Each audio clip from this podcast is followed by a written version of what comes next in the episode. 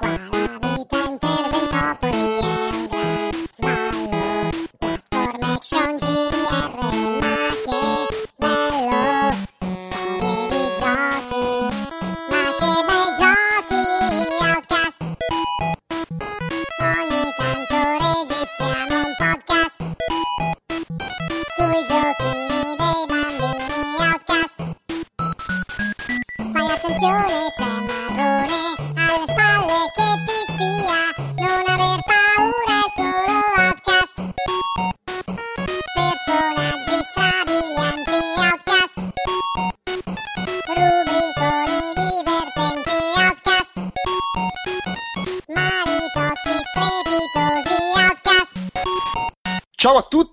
benvenuti ad Outcast Reportage Game Connection Europe 2014, titolo lunghissimo. Io sono il solito Andrea Maderna e con me oggi c'è un, al suo esordio su Outcast, eh, però, Che emozione, che emozione. eh, però sei un nostro fedele ascoltatore, ammettilo. Sì, sì, dillo, sì. dillo anche se non è vero, così per farmi contento. No, no, no, è verissimo, fin, Ok. fin dal- dall'inizio. E sei Mattia Comba, eh, giusto? Esatto. Perché come, come gli spiegavo poco fa, dietro le quinte, io eh, faccio fatica a ricordarmi il nome della persona che ho sposato, figuriamoci di uno che ho, visto quattro volte in vita mia. Ehm, tu sei un redattore di multiplayer.it. Multiplayer.it, esatto, e abbiamo condiviso insieme questa bellissima avventura della Games Connection Europe. Bellissima avventura. Beh, il- buffet era, era di livello, va Sì, detto. sì, decisamente, sì, sì. Quello. Soprattutto perché essendo noi giornalisti non pagavamo per accedervi, e quindi questo aiutava. Comunque, Eh sì. eh, Game Connection Europe è l'ultimo reportage di quest'anno fatto sul filo di lana, nonostante la, la- la fiera si sia tenuta a fine ottobre, però ci ho avuto da fare il ginocchio che faceva contatto col gomito e cose del genere, e ci siamo organizzati, so- cioè mi sono organizzato solo adesso perché tu poverino, cioè, non è che sia colpa tua se la registriamo oggi, che è Ah, io sempre disponibile. Ah, ecco, vedi, adesso mi fai sentire in colpa. No, E- no. Eh, Game Connection, già l'anno scorso avevamo fatto un podcast sulla Game Connection Europe, e quindi magari mo- molti, non so di chi ci ascoltano regolarmente, già sanno di che si tratta, però brevemente che cos'è? È una fiera per gli addetti ai lavori eh, che ha un'edizione eh, americana, eh, la Game Connection a San Francisco, che si svolge in contemporanea alla GDC, c'è questa edizione europea che l'anno scorso era per fatti suoi, quest'anno l'hanno fatta in contemporanea alla Games Week di Parigi e so che c'è anche un'edizione orientale cinese che però è un po', è un po' staccata da- dalle altre. Ed è una specie di GDC in miniatura, nel senso che è proprio riservata a contatti di lavoro, gen- piccoli, molto- magari un pochino più focalizzata sugli indie rispetto alla, alla- alla GDC, però insomma gente che cerca distributori, partnership, accordi, cose del genere, con poi una sezione che hanno introdotto nella Game Connection Europe degli ultimi due o tre anni, se non sbaglio, con delle conferenze che poi magari è quello di, di cui andremo di più a parlare, fermo restando che poi capita anche di riuscire a fissare appuntamenti, provare qualche gioco e cose del genere, infatti ci sarà anche quello. L'ho spiegata bene? Benissimo. Grazie. E, e insomma abbiamo un po' di, di- di conferenze appunto da, da raccontare eh, nei limiti del possibile, visto che appunto passa- è passato un mese e mezzo, per cui io ho gli appunti, però insomma magari ci sono anche dei limiti a quel che riesco a ricordarmi. E, mh, partiamo dalle conferenze dedicate a giochi specifici, cose specifiche. Come insomma la tradizione di questi podcast, Eh, subito proprio il primo giorno sono arrivato di corsa dalla metropolitana, era già iniziato, c'era bordello, la fiera del cioccolato di fianco, volevo fare altro. E c'era la conferenza sulla monetizzazione di Assassin's Creed 4 che già mi ha fatto passare la voglia come argomento, non so a te, probabilmente non Sì, sì, non era particolarmente accattivante. No, infatti sì, e in realtà, eh, non lo so, io ho, sono arrivato appunto che era già iniziata, ho guardato un po' e, e ho fatto qualche foto alle slide che proiettavano, ma fondamentalmente mi sembrava un po' un grosso, oh, abbiamo cercato di fare i soldi con Assassin's Creed 4 col multiplayer, ma ci riproviamo. Cioè è anche un argomento antipatico di cui parlare, perché è proprio Sì, il gioco da esatto. 60 euro e vogliamo altri soldi. Vogliamo altri soldi, la gente si lamenta, ma noi siamo comunque riusciti a fare altri soldi, quindi Ah, sì, abbiamo sì, sì. gabbato in qualche modo. Sì, perché poi era, era molto, come si dice, eh, incentrato su quello che ha funzionato, quello che non ha funzionato, queste cose qua. Esatto, era un po' un raffronto tra Assassin's Creed 3 e il 4 in- Sì, e sto guardando, strategie di monetizzazione. Io adesso eh, non ho, non ho giocato Assassin's Creed 4, quindi non conosco, però vedo davanti ho- ho un paio di foto, c'è una che dice che la maggior parte dei soldi, ma tipo il 55% dei soldi sono arrivati, se leggo bene, da questo fantomatico Champion Pack, che boh, suppongo fosse una raccolta di vari contenuti. E però soldi nei costumi, nei costumi di lusso, nei costumi... Ma perché la gente spende i soldi per i costumi di- del multiplayer di Assassin's Creed? Spiegamelo. Ma eh, io, io suppongo, no, non lo so in realtà, non so, non lo so perché spendono i soldi, però so perché Ubisoft fa questi pacchetti, perché evidentemente c'è gente che li compra e quindi gli fruttano un bel po' di soldi post lancio. Eh sì, no. Infatti poi è un po' il, ehm, insomma, il filo conduttore di tutta la conferenza, perché anch'io non mi aspettavo questi, questi tipi di guadagni con, eh, con dei contenuti in game da acquistare anche singolarmente. Eh, Però anche, anche funzionano alla se, grande. se il- una delle cose che diceva è che con Assassin's Creed 4 hanno provato a fare un cose, cose un po' diverse e in realtà meno gente in rapporto a quanti hanno comprato il gioco ha poi speso soldi nel- Mm, nei contenuti extra, quindi hanno sbagliato, torneranno al metodo di Assassin's Creed 3. O forse il fatto è che era che Esatto. Assassin's Creed 3 era più brutto e quindi speravi di migliorarlo comprando roba online. Può essere. E, vabbè, poi diceva che non hanno esplorato molto cose che magari invece potrebbero essere più interessanti, la- la- li- opzioni come permettere ai giocatori di regalarsi cose fra di loro, i contenuti generati dagli utenti, eh, cose un po' più legate al, al gameplay invece che solo ai costumi e robe del genere, che magari in effetti può essere più interessante. Però boh, Mm. alla fine anche sti cazzi, dai. Andiamo avanti, andiamo avanti. Subito, Eh, primo sì. argomento, subito Sì, una la noia. Eh, secondo argomento, invece, secondo me è un pochino più interessante perché eravamo tutte e due a, a questa conferenza di eh, Be- Bedlam, legata a Bedlam, Bedlam. che Esatto. è un romanzo, ma è anche un videogioco. Sono questi progetti cross-mediali, come, come fa tendenza a dire ultimamente, no? Eh, aspetta, vediamo, apro la cosa. Allora, c'erano Christopher Brookmeyer, che era il romanziere, autore appunto di Bedlam, e Nick Witcher, Esatto. che, che era invece il, diciamo, il lato eh, videogiocoso del- Il lato videogioco, esatto, sviluppatore, queste, queste cose qua. della coppia. Eh, Adesso qua farò un Dai, taglio. dice- perché- partiamo subito con l'onestà, è stata una mezza rottura di cazzo.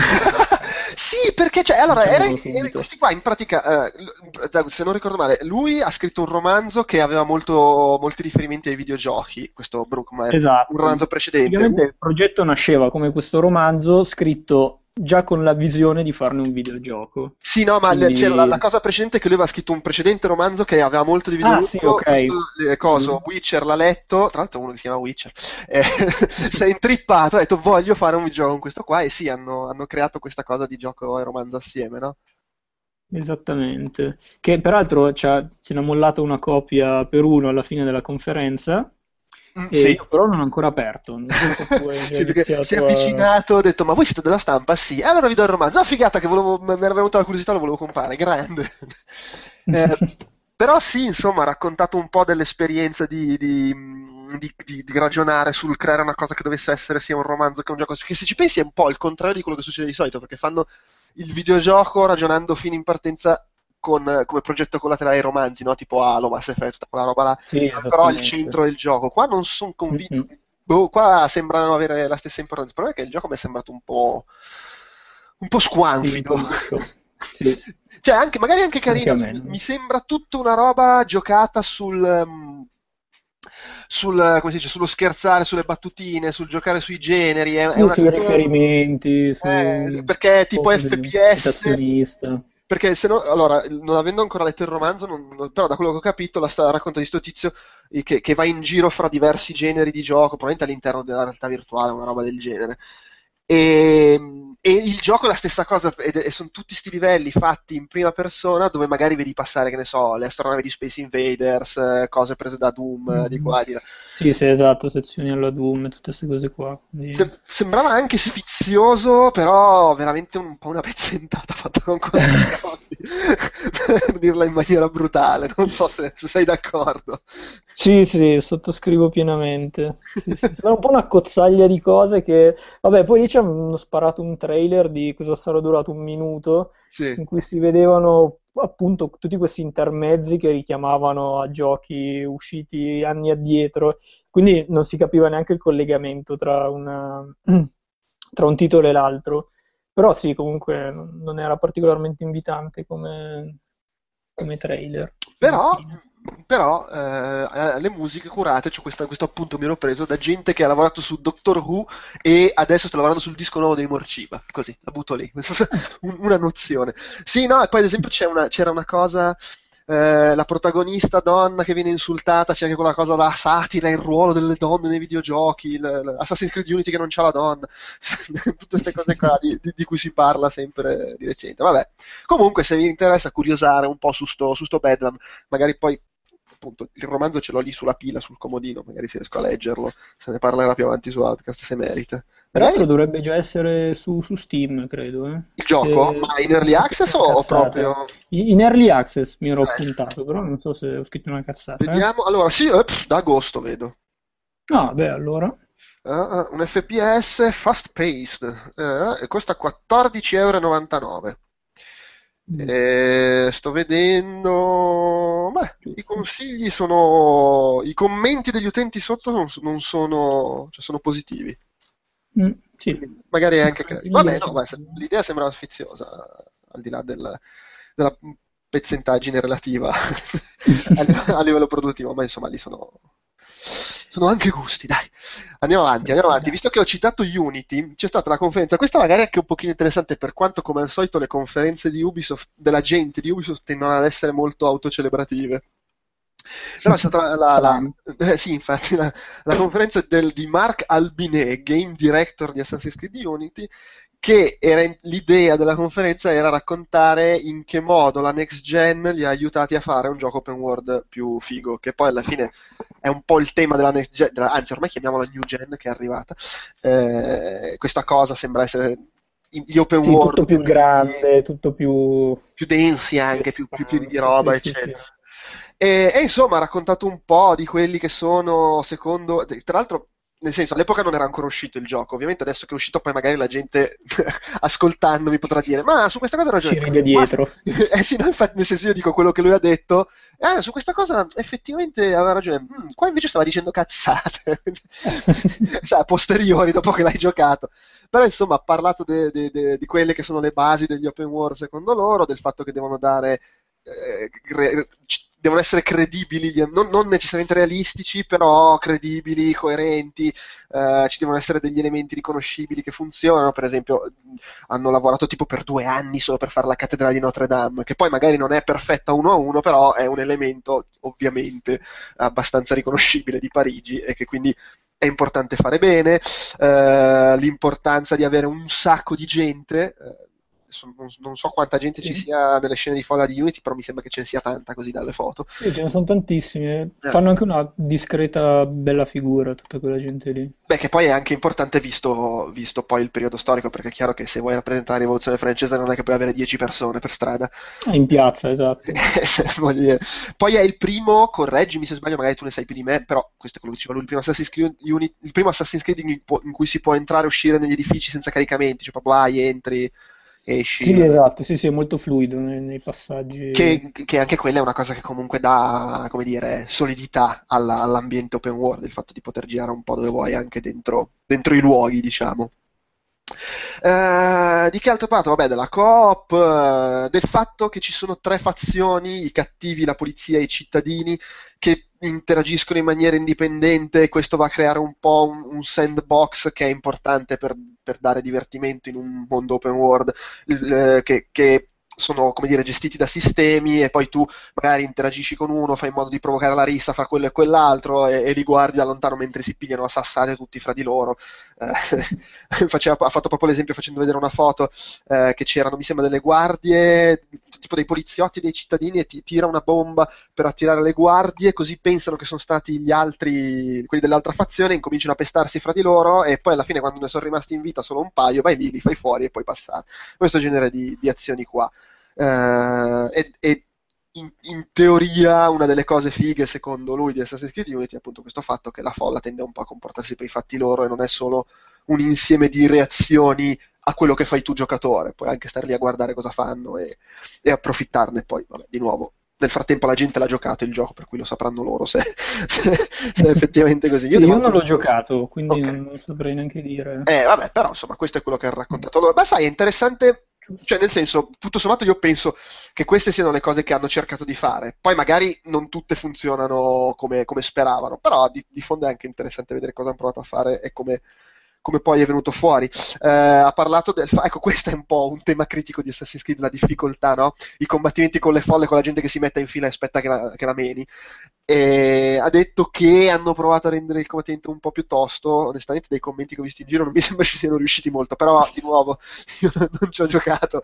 Eh, ha parlato della mappa che è divisa per aree di difficoltà e ad esempio ci sono, non so, le aree di livello 3, all'interno hanno gente che può essere di livello da 2 a 4, quindi poi le cose si mescolano un po', però in pratica c'è un contesto open world che non è bloccato, tu puoi andare dove vuoi, ma Ovviamente ci sono delle zone che all'inizio non sei in grado di affrontare, un po' alla GDR giapponese dei bei tempi, no? Che se vai nella direzione sbagliata arrivano gli incontri casuali a raffica e, e vieni preso a schiaffi brutalmente. E poi vabbè c'è, c'è il multiplayer, eh, non c'è solo, la, c'è solo la cooperativa o c'è anche, un multiplayer, c'è anche un multiplayer competitivo, no? Suppongo di sì. Ok, perché anche qua, ricollegandosi a quello che dicevamo prima, ovviamente poi c'è tutto l'elemento del personaggio da personalizzare, con vestiti, cose varie e con esatto. transazioni, soldi da spendere eh, e così via.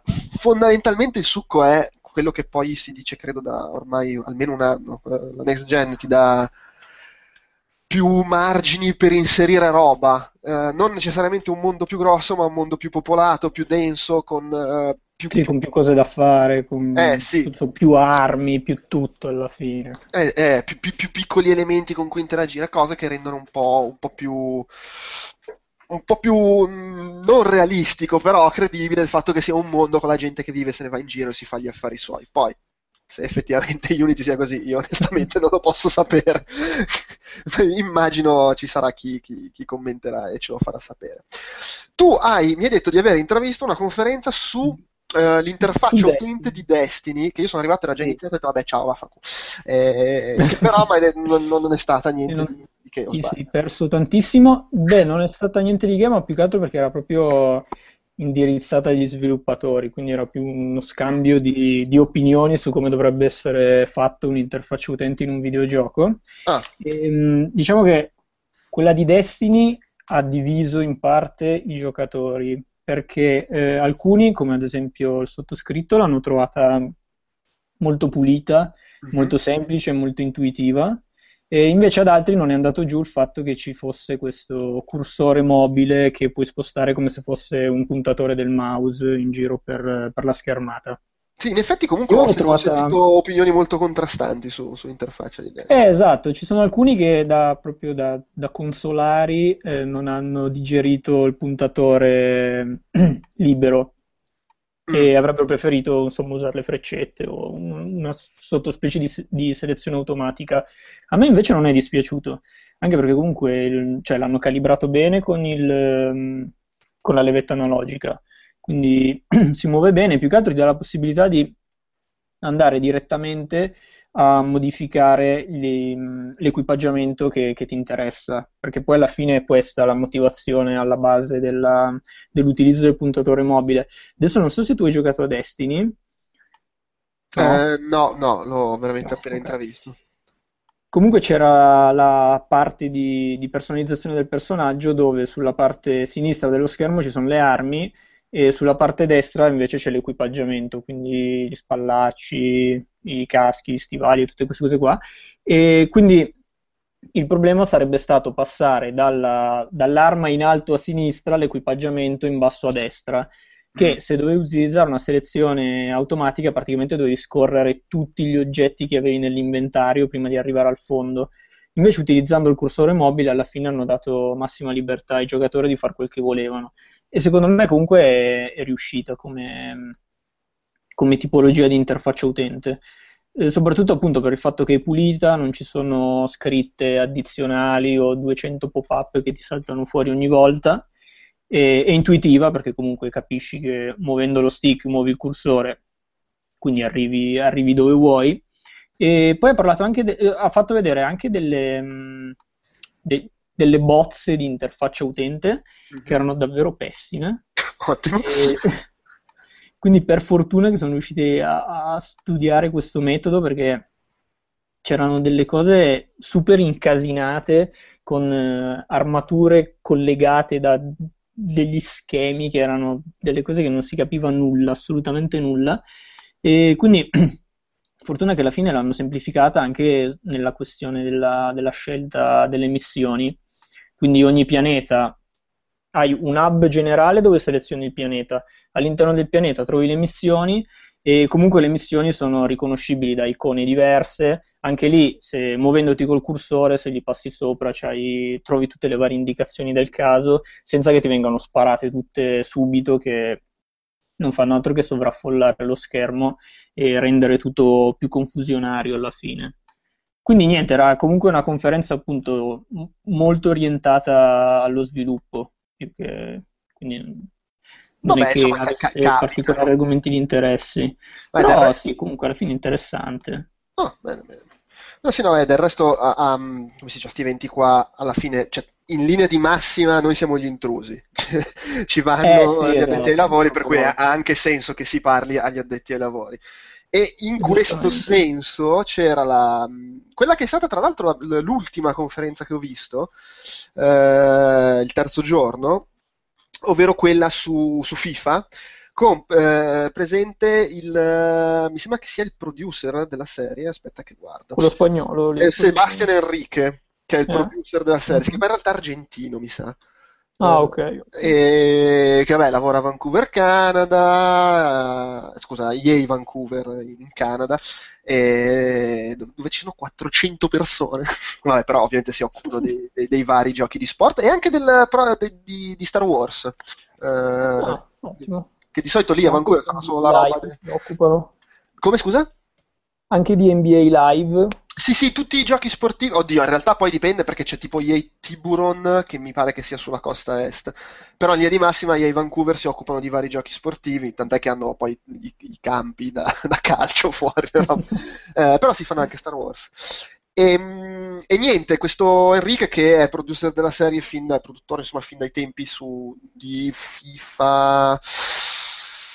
99. Ah, non mi ricordo, comunque su PlayStation 2 e, eh, ha raccontato un po' il processo con cui sono passati da, da essere quelli che inseguivano PES fondamentalmente Mhm. a quelli che poi hanno preso il controllo, anche se devo dire di nuovo, anche questa è abbastanza auto- autocelebrativa, soprattutto Eh cioè, in genere queste conferenze ha senso in quel contesto lì perché ti rivolgi magari, non lo so, ad altri addetti ai lavori che vogliono così essere ispirati da questa storia di successo. Però non è che, ci fosse, che abbia raccontato particolari curiosità interessanti. Ha detto che loro sono partiti ai tempi di FIFA mh, 07, se non sbaglio, eh, o FIFA 0, sì, no, FIFA 0. Sì, FIFA, FIFA 07 che aveva 73 su Metacritic, dovrebbe essere quello.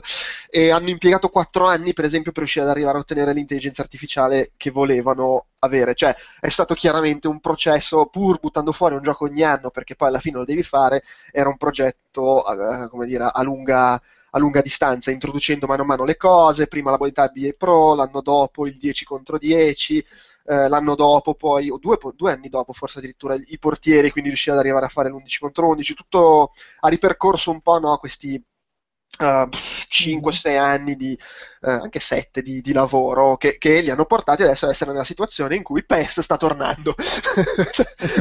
Perché dopo aver scavalcato parchi io eh, i giochi di calcio li ho mollati da un paio d'anni però mi dicono che quest'anno PES eh, ha fatto il grande sì, ritorno. non è malvagio PES quest'anno. Ah, sì. a me non è dispiaciuto eh no, infatti ne ho, ne ho, letto buone, ottime cose a fronte di un FIFA che magari non è particolarmente sconvolgente, però, ripeto, sì, sì. opinioni di seconda mano. E, e, niente, ha fatto vedere queste cose qua, ha parlato del fatto che per loro è importante anche l'idea dei, dei giochi visti come un servizio, no? quindi gli aggiornamenti costanti ogni settimana con i risultati delle partite, le statistiche, tutte queste robe qua, eh, opzioni, cose, aggiornamenti. Eh, ha fatto vedere un grafico che mostra che i giorni in cui ci sono le partite di Champions League ci sono i picchi di attività sui server eh, con la gente che gioca subito prima della partita, all'intervallo e subito dopo la partita.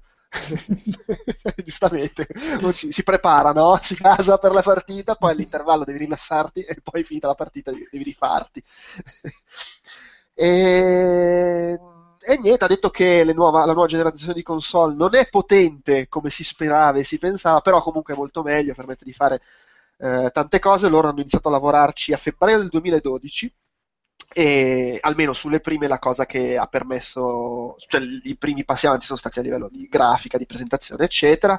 Ha detto che eh, in FIFA 15 hanno i portieri come li volevano finalmente. Poi questo cosa voglia dire? Oh, Me lo dirà chi ci sta giocando parecchio. Però sì, n- nulla di, di, di, realmente sostanzioso. Forse più interessante, eh, interessanti sono state le due conferenze sulla realtà virtuale. La prima delle quali tu mi hai detto non hai Uh, non hai visto quella no, di, di, di Chet che lui è, era, ha lavorato sulla storia di Portal 2 se non sbaglio comunque è uno, è uno di Valve e, mm-hmm. e, insomma ha raccontato un po' l'esperienza di Valve con le loro sperimentazioni nella, nella realtà virtuale. Si chiamava Muoversi verso eh, la, la, realtà virtuale, appunto. Evidentemente in Valve ci tengono abbastanza. E la cosa principale di cui ha parlato è l'importanza del senso di presenza eh, all'interno del, del gioco, insomma, del mondo in cui ti trovi, e specificando che presenza e l'immersione, il coinvolgimento sono due cose diverse. Eh, cioè il punto è che con la realtà virtuale ti senti dentro. È la classica cosa che eh, ha fatto l'esempio. Se la spiego a mia moglie, non è sicuro, non capisce cosa intendo, però gliela faccio provare. Dopo 5 secondi, lì, wow, ma che figata! Sono dentro un altro mondo. è bellissimo. E quindi per lui ha detto le cose che secondo lui sono importanti. Per esempio, eh, si dice molto, cioè, secondo me eh, i giochi che funzionano meglio di quelli che ho provato sono quelli che nel mondo di gioco sei seduto, no? sei nell'abitacolo, stai seduto, stai guidando mm-hmm. un'auto, una, una, vettura. Però eh, dice, per lui è una figata stare in piedi. Nella realtà dico, stai in piedi e ti metti il casco, certo rischi di ammazzarti, però vabbè, sono dettagli. Perché comunque se sei seduto hai la sensazione di essere passivo, mentre se sei in piedi ti muovi, magari hai anche, che so, PlayStation Move, quel genere di cose lì, hai la sensazione, cerchi di toccare le cose dentro il mondo mondo di gioco. Eh, le, le I giochi horror, le, le, demo che ti piazzano in un altro mondo ti, ti danno proprio la sensazione di essere lì e, e, effettivamente poi insomma ti viene da vedi passare una roba da, da toccarla con la mano, da sportar, spostarti, cose del genere e, e, cose così. Ha parlato un po' di tecnologia, ha detto che è fondamentale che i giochi vadano a 90 fotogrammi al secondo perché è una cosa che limita mm-hmm. tantissimo le, motion sickness. Esatto, sì, il, sen- il sentirsi male, banalmente. Mm-hmm. Io devo dire, ho provato più o meno tutte le versioni di Oculus, più o meno brevemente, e non ho mai avuto grossi problemi, però in effetti c'è tanta gente mm. che si fa prendere da mal di testa, nausea e così via. E sì, io ho avuto, mm, eh, no, Crescent Bay è l'ultimo, sì. eh, il Crystal Cove era il secondo. Ok. Il secondo che era quello fra il DK1 e il DK2, il Crystal Cove, se non sbaglio. Esatto, esatto. Eh, lì, quello lì mi ha dato un po' di problemi. Io già di mio soffro un po', un pochino di più questa cosa qua della, del motion sickness. E quindi appunto già la realtà virtuale, tutta quella roba lì, starci 5 minuti già iniziava a darmi, a darmi fastidio. E invece hanno detto che comunque ultimamente hanno, l'hanno praticamente quasi risolta con, con l'ultimo prototipo, quindi sì, sì, bene, cioè, eh, vabbè, poi del, dell'ultimo progetto ne parliamo dopo perché, perché, l'ho provato, però sì, cioè, alla fine la, la, la questione dei, dei, degli FPS probabilmente è, è, è, fondamentale. Mi viene in mente anche, sono andato ieri a vedere il nuovo Hobbit, e, a parte il fatto che, parentesi, ho appena finito di vedere Fargo, il telefilm, dove c'è Martin Freeman che fa il viscido, mm. e guardare l'Hobbit è stato un po' problematico perché continuavo ad aspettarmi che, che da un momento all'altro pigliasse a coltellate la gente. cioè, adesso ammazza, ammazza, Gandalf e dà la colpa a Bilbo. Scusa, a Frodo. Però, vabbè. E, la cosa, non so se tu, tu, tu li hai visti i primi due. Sì, sì, sì. E li hai visti magari con la proiezione a 48 frame o normale? No, quella normale. Ok, perché una cosa che ho notato eh, io ho visto il primo e il terzo a 48 frame, il secondo me lo sono andato a vedere all'IMAX così per cambiare. E mm, una cosa per me veramente netta, fermo restando che poi la controprova fino a un certo punto c'è perché sono gli unici due film che ho visto, a 40, anzi gli unici due che hanno fatto a 48 frame per secondo, è che eh, il maggior numero di frame è vero che è un po' straniante, soprattutto all'inizio, perché non siamo abituati a vedere un film così. Cioè, sembra proprio strano, sembra... C'è l'effetto un po' TV, se vogliamo, che è Sì, paradossale ok. perché in realtà dovrebbe essere più realistico e probabilmente è più realistico, ma non è quello che inconsciamente ti aspetti di vedere al cinema, no? In un film. Eh, in realtà poi, vabbè, ovvio che poi lì va a percezione. Devo dire che dopo boh, una mezz'ora di film non ci faccio più caso e soprattutto lo noto tantissimo, cioè lo noto magari di più sulle, sulle persone, sugli attori, molto di meno sulle panoramiche, sulle cose grandi. Tant'è che leggevo l'altro giorno un'intervista di James Cameron che diceva che lui stava pensando di usare i 48 frame sulle panoramiche e i 24 sulle scene di dialogo. eh, alternare, che però secondo me è una roba che ti manda a male, ma vabbè. Vabbè, comunque sto, sto un po' divagando come mio solito. Quello che volevo dire è che al di là di questo, una cosa netta, e che è quello che diceva anche Cameron, è che mh, non so come funzioni, però effettivamente questi 48 frame, in- questi 24 frame in più, la qualità dell'immagine, e probabilmente legato all'utilizzo del 3D, è enormemente superiore, proprio come pulizia, eh, assenza di le classiche imperfezioni che magari che io noto perlomeno sempre col 3D, le scie, eh, le Sì, cose che ogni tanto si sdoppiano ai lati, cose- zero, ma zero proprio, cioè questi due film che ho visto a 48 fotogrammi una crema, si vedevano benissimo. Poi tu mi dirai, a me non me frega niente del 3D, quindi non voglio i 48 frame. Però, pensando a questo, mi viene da pensare che effettivamente abbia anche un po' senso che i- i- siano così importanti i 90 frame per Oculus Rift. Fra l'altro, l- al di là delle imperfezioni, quando ho visto il secondo Hobbit a 24 frame, imperfezioni o meno, ho fatto una gran fatica perché poi Peter Jackson è uno che muove continuamente la macchina da presa, traballa, salta, va in giro Beh, ed è molto faticoso in 3D. A 48 frame molto di meno, per cui assolutamente parere da persona che io non, sono un tecnico, non ne capisco nei dettagli, però pensando a queste cose mi viene, da, mi viene da confermare che effettivamente il numero di frame può cambiare di parecchio l'esperienza col 3D, figuriamoci poi con un 3D come quello di Oculus Rift che è abbastanza importante. Eh, sei dentro lì, Eh, quindi- sì. Quindi questa cosa che poi hanno ribadito anche nell'altra conferenza di cui parliamo dopo, che hai visto anche tu, dei, dei fotogrammi, anzi addirittura lì se non sbaglio hanno detto che ce ne vogliono 120, e Sì. se, se ne, se ne è parlato molto. Eh, e poi ha detto il classico, bisogna anche stare a, a guardare che giochi fai, cioè allora, di base che eh, il, il problema della realtà virtuale è che eh, ha fatto questo, questo parallelo. Quando è uscito l'iPhone era una cosa nuova, nessuno sapeva cosa aspettarsi, era una figata l'oggetto e l'hanno accettato tutti. La realtà virtuale è una cosa che comunque conosciamo da almeno vent'anni perché l'abbiamo vista nella letteratura, nel cinema, nella TV e quindi abbiamo determinate aspettative che è anche un po' un casino soddisfare, soprattutto considerando che vengono dalla Sì. fantascienza. E, e quindi è difficile, anche perché una cosa che ci hanno abituato ad aspettarci le, le opere di fantasia è giocare ai giochi classici nella realtà virtuale, mentre la verità è che molti giochi tradizionali, soprattutto quelli che ti aspetti di usare nella realtà virtuale, tipo lo sparatutto, non vanno tanto non bene. funzionano. Eh, no, perché sono troppo frenetici. Diceva fare lo scout Sì, di sì. Fortress 2 con addosso Oculus Rift è una merda perché ti ritrovi a correre a, a- a tipo 90 km all'ora ed è spiazzante e non riesci. E quindi dice è importante non farsi, non farti limitare da quello che la cultura pop ci ha abituati ad aspettarci dalla, dalla realtà virtuale, anche cose tipo porta di agitare le mani come un cretino tutto il tempo per, per usare i menu, che non, non ha nessun senso. Cioè, perché uno dovrebbe avere la realtà virtuale per creare uno schedario in cui andare a cercare i film come se fosse nella realtà? Che palle! Sì, non ha senso, esatto. Ecco, queste cose qua. cioè, e dice, però lui è molto, lui e in generale in Valve sono gasatissimi per la realtà virtuale e ritengono che sia una cosa che cambierà completamente il modo in cui si raccontano le storie tramite l'interazione, tramite i videogiochi. Eh, boh, sì, cioè, bisogna vedere poi come fanno. Però effettivamente è, come dire, è affascinante, no, come promessa. Non Eh, so sì, tu come la vedi la Anche perché, appunto, come diceva lui, che comunque è vero, anche per comunque noi, almeno io parlo per me, che tra virgolette sono un addetto ai lavori, però se mh, Un conto è leggere di Oculus Rift, un conto è poi trovartelo sugli occhi, perché sono due cose completamente diverse comunque.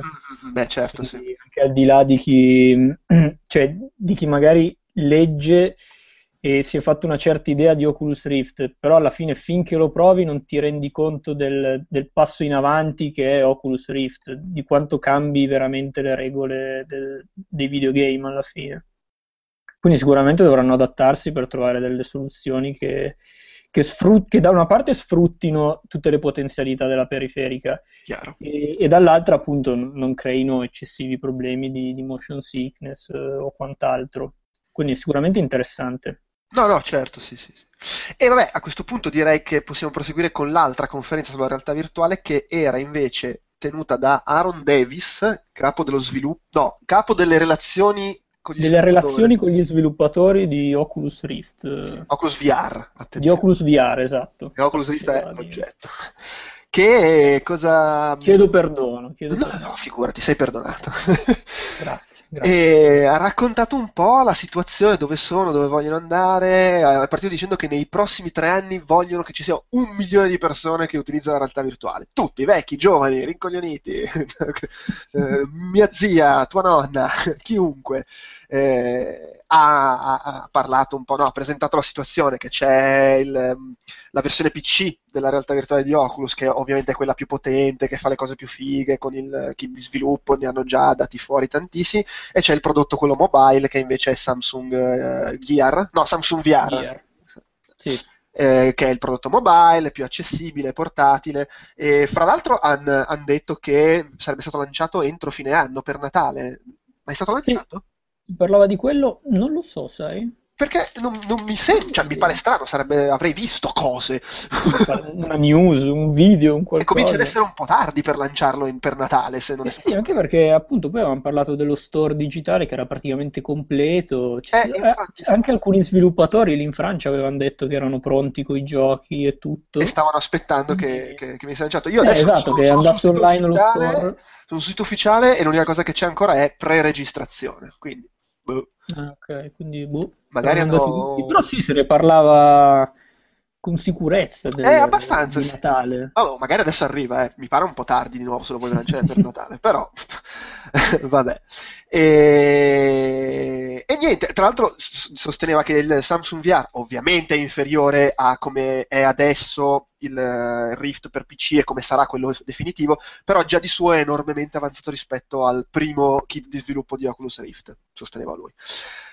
Eh, e niente, cosa ha detto? Ha raccontato che continua a dire e niente, vabbè. Negli ultimi due anni hanno lavorato molto sul eh, fornire funzionalità, risorse agli sviluppatori, hanno creato una piattaforma di condivisione per gli sviluppatori che è dove tutti possono mettere le, le loro applicazioni che creano, eccetera, e che poi di fondo farà da base per quello che sarà il, l'interfaccia pubblica no, da dare a- ai consumatori. Eh, appunto diceva che, ci- che per Nat- prima di Natale avrebbero dovuto lanciare il, Gear VR con il negozio, con tutte le robe da scaricare Esatto. eh, al cui interno ci sarebbe stato o- questo Oculus Home, un portale per la realtà virtuale con dentro la, la ricerca del, del negozio per cercare le app, le cose e così via. Ha fatto un po' di chiacchiere sulle specifiche tecniche, che il discorso di prima, ehm, Crescent Bay eh, va a 90 fps, no, forse me lo sono sognato, la cosa dei 120. E... No, però parlava di, di obiettivo di 120, Ah. come anche di avere un, uno schermo 8K attaccato agli occhi. Sì, sì, perché dice, allora, dice che ade- adesso eh, sch- quello attuale, il Crescent Bay, ha 2-3 millisecondi di pixel switching, che è importante per evitare l'effetto scia. Eh, che Crescent Bay eh, andava a 90 fps, il Samsung VR a 60 e il DK2 a 75, però la versione consumer finale deve, averne alme- deve almeno andare a 90 e appunto si ha detto 120 perché appunto per i discorsi di prima.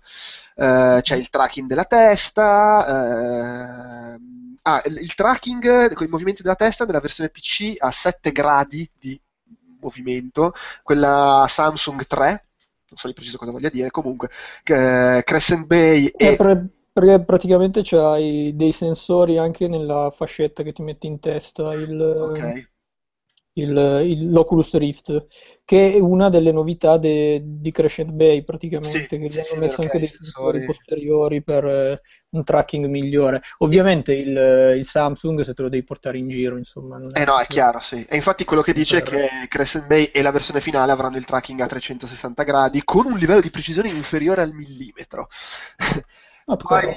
Che altro? Latenza sotto i 20, eh, la persistenza in meno di 3 millisecondi e appunto la risoluzione eh, stereo, quindi come si dice su- sui due Sui due occhi, schermi. deve essere perlomeno un K e un K per occhio. Esatto. Ma e, è una cosa carina che ha detto, perché ovviamente il punto è che non si, devono- non si deve vedere la matrice dei pixel, cioè non è che deve andare a 4K il gioco, il gioco può andare alla risoluzione che vuoi e poi fai l'upscaling, però lo schermo esatto. deve essere a, a giga Sì, risoluzione. se no perché- hai l'effetto zanzariera che ti Esattamente, e devo dire che Crescent Bay ancora un pochino ce l'ha, anche se comunque grossi passi avanti rispetto ai, ai precedenti modelli. Ehm, eh, ah, e, e tra l'altro ha detto una cosa carina che Oculus è anche, come tra l'altro è capitato spesso in passato per le tecnologie legate ai videogiochi, uno stimolo, un, un impeto a, a sviluppare determinate tecnologie, perché si è detto tante volte, vabbè, ma a che cacchio servono eh, degli schermi da smartphone 4K o 8K? Eh, servono per la realtà Ok. virtuale. Esatto. Devi mettere a un centimetro dall'occhio, eh, a quello servono. Certo, poi vai in giro col telefono, non, non lo guardi a meno che hai problemi di vista a un centimetro. Però per queste cose servono, bisogna arrivare quasi al punto di, no- bisogna arrivare al punto di non vedere i pixel e Crescent Bay quasi c'è. Ha detto che prende anche il FOV perché deve essere più di 90 gradi. Vedi, cioè il problema è anche che so- eh, sarà pesante far girare i giochi, soprattutto poi se vuoi fare l'equivalente di un Crysis per dire. Perché cacchio, devi- ok, non devi farlo andare a 4K, però devi far andare a una buona risoluzione, se no viene una schifezza upscalato. Devi farlo Sì, andare a, a poi 90 devi- devi farlo andare a 90 o 120 fotogrammi, devi avere il FOV almeno 90 gradi, cioè E poi deve essere tutto stabile perché non puoi avere dei drop eh, di frame quando sei lì dentro, perché sennò infatti sì, sì. eh, Una cosa, sfasi completamente. infatti sì, cioè non è, non è banale, soprattutto poi se appunto vuoi No. poter giocare, che ne so, Elite, che mi viene un esempio sì. a caso, che è un gioco che comunque ha una grafica che può essere anche abbastanza pesante nel momento in cui la- lo porti ad alto livello di dettaglio, eccetera. Un'altra cosa che ha detto, che magari uno può avere dubbi al riguardo, è che essendo comunque un momento, se vogliamo, pionieristico in cui eh, tutti stanno provando a fare sta cosa, non c'è grande spirito di concorrenza, anche, beh, in parte ci sarà sicuramente, avranno tecnologie proprietarie e quel che vuoi, però dice, collaborano tantissimo sia con Sony che con Valve per, per sviluppare cose assieme. Ma non ho capito, ma Valve stanno facendo anche loro il visore per la realtà virtuale o è solo che gli piace? Penso che gli piaccia perché Ok. non so cosa. Non lo so, appunto, cioè Sony, vabbè, con Morpheus l'hanno presentato e tutto a posto, però con. Valve in effetti sembrava molto coinvolta da questo progetto. Sì, sì, infatti, sì. Però- Eh, si vede che si sono sfiziati con la realtà virtuale. Mm. Eh, beh, sai, Stanno magari... pensando di buttare Steam su, su Oculus Rift. Eh beh, sai, c'è anche da dire che non è banale comunque, perché Oculus deve avere il suo negozio, un negozio lo devi popolare e non è banale farlo, devi- al lancio devi avere Eh dei sì, prodotti. infatti, infatti. Sai, magari avere una collaborazione con Steam non farebbe neanche schifo. Eh no. Eh, beh, quello, quello, insomma vedremo. Poi vabbè, di che ha parlato? Ah, eh, ha parlato di tante piccole cose, tra l'altro collaborano anche con Unity e Epic per i loro motori, ha detto che una delle cose più complicate da rendere nella realtà virtuale è la sensazione di movimento, perché l'accelerazione ovviamente è una delle cose che ti disconnettono con la realtà, perché il tuo fisico è fermo, ma percepisci con la mente di stare muovendoti sempre più veloce. Che, che poi è una delle robe che mi hanno spiazzato di più quando ho provato il primissimo Oculus Rift con, eh, con Doom 3. Dicevo, che cacchio, sto correndo ma sono fermo, ancora un po' cascavo per terra. Eh, che è anche un'altra sfida l'interfaccia utente, perché spesso, eh, cioè, comunque sono cose che ti ritrovi lì e che magari rompono, rompono l'immersione. Che ha detto che non è fondamentale il fotorealismo, ma è importante la coerenza del mondo in cui ti trovi. eh, che, che- che- non, non- non- cioè non si rompa il, il giocattolo, tra virgolette, se vogliamo, a, a prescindere poi da, da quanto sia fedele alla realtà e ha parlato di come non sia necessariamente la prima persona la, la cosa più efficace. Eh, per esempio, vabbè, ha fatto l'esempio di Valkyrie, che vabbè, è il classico gioco no, da realtà virtuale che sappiamo mm-hmm. che mhm. funziona, sei dentro l- l'abitacolo, ti guardi intorno e puoi fare tutta una serie di cose che non potresti fare giocandoci sulla TV, banalmente muovi lo sguardo segui le astronavi, eccetera. Ha parlato di Alone, che è un gioco horror in cui tu all'interno del gioco stai guardando tipo la TV e le cose sì. horror accadono nella stanza in cui ti trovi, giusto? Sì, però tu, no, tu non puoi muoverti, e puoi solo muovere lo sguardo e, mm. e spaventarti essenzialmente. che pure è, è affascinante come approccio. E poi ha parlato di questo Lucky Stale, che è un gioco di tipo platform, se ho capito bene. Sì, è un platform in 3D. Però in terza persona, cioè visto da fuori, ma la cosa sì, figa esatto, di giocarlo con la realtà virtuale è che vai in giro a vedere il mondo, no? Esplori, guardi sotto, sopra. Esattamente. Eh beh, sì, no, ma in... E appunto parlava anche della, dell'importanza che appunto le proporzioni vengano rispettate, che insomma ci sia appunto una coerenza all'interno del, del mondo di gioco, anche se tu non lo vivi in prima persona comunque. Chiaro, sì. E ha fatto anche tre esempi di cose che non funzionano bene. Ha citato Hawken, che ha detto che i cockpit che hanno geometrie molto semplici sono belli, funzionano sullo schermo, ma in realtà virtuale funziona male perché il sistema visivo che hanno usato cioè, fa, fa spiccare molto di più nel 3D della realtà virtuale le, i trucchetti, sì, se esatto. vogliamo.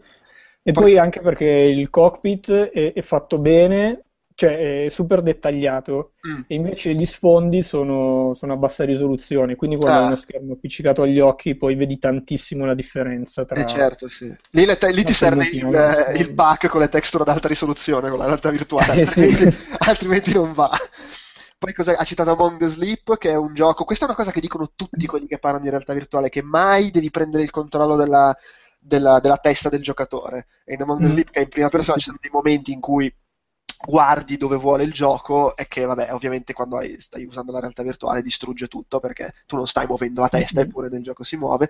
E eh, tale VR coaster e lo fa anche improvvisamente cioè sono movimenti eh, bruschi e improvvisi quindi eh no no cioè non funziona assolutamente. E, e poi appunto VR coaster che si ricollega a quello che dicevo prima, la, è, è, tipo un simulatore di montagne russe, e lì c'è l'accelerazione, okay. cambio di direzione, sono tutte cose che vanno in contrasto con cosa tu stai facendo col, col tuo fisico. Comunque dice, sono passati due anni dal primo prototipo, stanno andando a bomba, eh, continuano a non dire quando pensano di, di buttarlo fuori. Sto ecco la versione finale. Eh, però mm. vedremo, vedremo.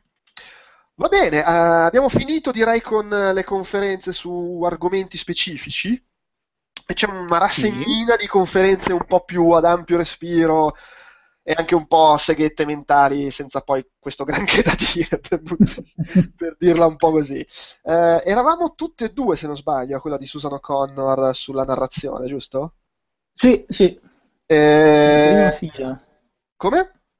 in prima fila in prima esatto. fila perché noi ci teniamo eh sì siamo gente seria eh, ti ricordi qualcosa di interessante che ha detto? Io non, non ricordo di esserne rimasto estremamente impressionato. Ma sì, in realtà ha parlato un po' della sua esperienza di, cioè, nel settore, che ha lavorato al primo Bioshock, eh, The Last of Us, mm-hmm. e, insomma, titoli anche di un certo spessore narrativo comunque, no? e, e, parlava appunto di questa, cioè di come impostare una storia in un videogioco, che è diverso ovviamente dal, dal film o dal libro, perché nel videogioco tu hai un'interazione quindi sei tu che fai delle cose, mentre il film il libro la serie tv sono passive, quindi tu sei lì che la guardi e ti aspetti che succedano cose che in qualche modo ti trasmettano delle emozioni. Invece nel videogioco diceva che il problema del videogioco è proprio che tu le emozioni le devi far scaturire dall'azione, quindi devi far fare qualcosa al, al giocatore che in qualche modo lo faccia emozionare, che gli crei il desiderio di continuare, di andare avanti nella storia. E, ehm, quindi parlava di diversi approcci a questa, eh, insomma, a questa teoria. E, uh-huh. Quindi la prima è, diceva quella di creare un solido legame con il, il protagonista della storia che in questo caso non sei tu, quindi non è come Bioshock che vivi la storia in prima persona, ma piuttosto come The Last of Us, dove la vivi in terza persona, però si crea un legame con eh, i, i, due protagonisti, no? Certo. Quindi essere, cioè essere, coinvolti da quello che gli accade e, ehm, appunto aver la voglia di, di portare avanti la storia per in qualche modo comunque aiutarli, anche se poi ovviamente è tutto scriptato, perché non è che sei tu che decidi cosa far fare al personaggio, però è comunque un, un metodo molto coinvolgente. Solo che questo c'ha poi il problema appunto che uno deve anche essere bravo, perché se poi fai una caratterizzazione di merda del personaggio, ovviamente passano due ore e molli il pad e il gioco non lo riprendi più. Certo. Quindi ovviamente è quello il lavoro. Se no, creare, la, creare un nemico, un, un nemico, sì, un nemico comune. E lei ha portato l'esempio, ad esempio, di, di God of War, dove c'era Kratos che era diventato un, un dio, salvo poi essere buttato giù dall'Olimpo. E quindi c'è questa sorta di, di legame tra il giocatore e, il, e, l'avatar, che in realtà è, è un po' un antieroe, Kratos, perché non è che va in giro a fare del bene, però c'è questo, appunto questo nemico comune, nel senso che tu come giocatore eh, intendi la, la, cacciata di Kratos come una cosa ingiusta mm-hmm. e quindi ti ci immedesimi e anche in questo caso vai avanti nella storia per, per vendicarti e per vendicarlo praticamente. Oppure... Sì. No, dimmi, dimmi. No, stavo pensando al discorso di, di Kratos eh, che che, che, che, si crea quella. Che, aveva fatto quel discorso su eh, Kratos che si ammazza e, e, che quindi alla fine va, va, va contro quello che, è, quello che, vuole il gioco, cioè il contrasto fra quello che vuole fare il personaggio e quello che vorrebbe fare il giocatore. Cioè, tutta questa pippone mentale che però è interessante su creare situazioni in cui il protagonista del gioco in realtà. Eh, fa il contrario di quello che, quello che vorrebbe fare il giocatore e, e, e quindi si crea il no, no, questo distacco. Sì, una sorta di antagonismo tra, esatto, tra sì, le due sì. figure. Sì, comunque è interessante proprio l'approccio che al di là della... cioè che è incentrato proprio sulla caratterizzazione dei protagonisti, al di là poi della validità della storia. Perché comunque anche God of War hai un Kratos decisamente carismatico, ma non è che ci siano dei plot twist che uno dice devo assolutamente giocare single player perché è una cosa che, che fino alla fine non capisci come va a finire. No, no, sì. però, però, effettivamente è interessante come approccio. Al... Sì.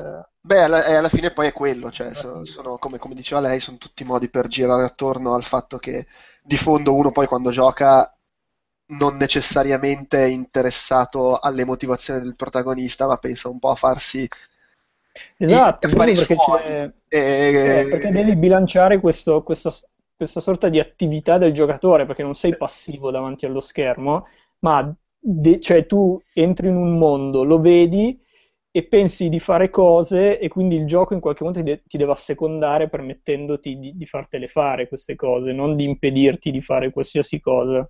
Certo. Quindi c'è, c'è, proprio questo elemento di interazione che, va, che, che, è importantissimo.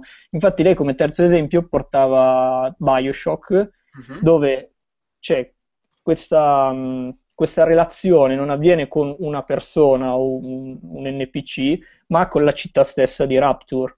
Quindi tu comunque continui a, a giocare, a, a esplorare la, la, città perché è una città estremamente interessante, molto, molto caratterizzata e piena di... Eh, cos'è che c'erano? C'erano tipo le registrazioni, mi pare, che, che uh, sì, sì, storia. Sì Ok, quindi comunque hai appunto hai interesse ad approfondire la, la storia di questa città che, che comunque ha, ha, tanto da dire alla fine, nonostante sia una città e non sia un protagonista o un qualcuno che, che devi affrontare o, o, che devi aiutare. Mm. Quindi, eh... Dimmi. No, no, no, no. Ah, ok. Ehm, e quindi insomma è tutto questo creare un equilibrio alla fine, non tanto nel appunto nel proporre una, una, storia, una trama che siano avvincenti come invece lo è un libro, perché il libro al lavoro lo fa tutto lo scrittore e poi il lettore legge e basta. Qua devi comunque creare un qualcosa che, che bilanci le due posizioni. Sì, allora fare tipo Bioshock che, che, che, in realtà la storia del protagonista è quel che è, ma, ma la, la, la, vera esatto, storia... perché poi appunto... Cioè, e così via Esatto, non, non, lo vedi neanche in volto, non è che, che, scopri il passato del protagonista, ma in realtà il gioco è incentrato sul passato della città Esatto, come è sì. stata creata e su cosa l'ha portata a essere quel caos che è diventato quando inizia, quando inizia il gioco praticamente. È carino anche il discorso su Mass Effect, dove l'avatar è, è in realtà non sei tu, ma è quasi un tuo burattino eh, che tu manovri per fargli, per- e decidendo quale storia fargli vivere. eh, addirittura Sì, diventa... hanno messo i comandi vocali che tu dici una cosa e il personaggio completa quello che tu hai iniziato a dire, come se fossi qui qua qua praticamente.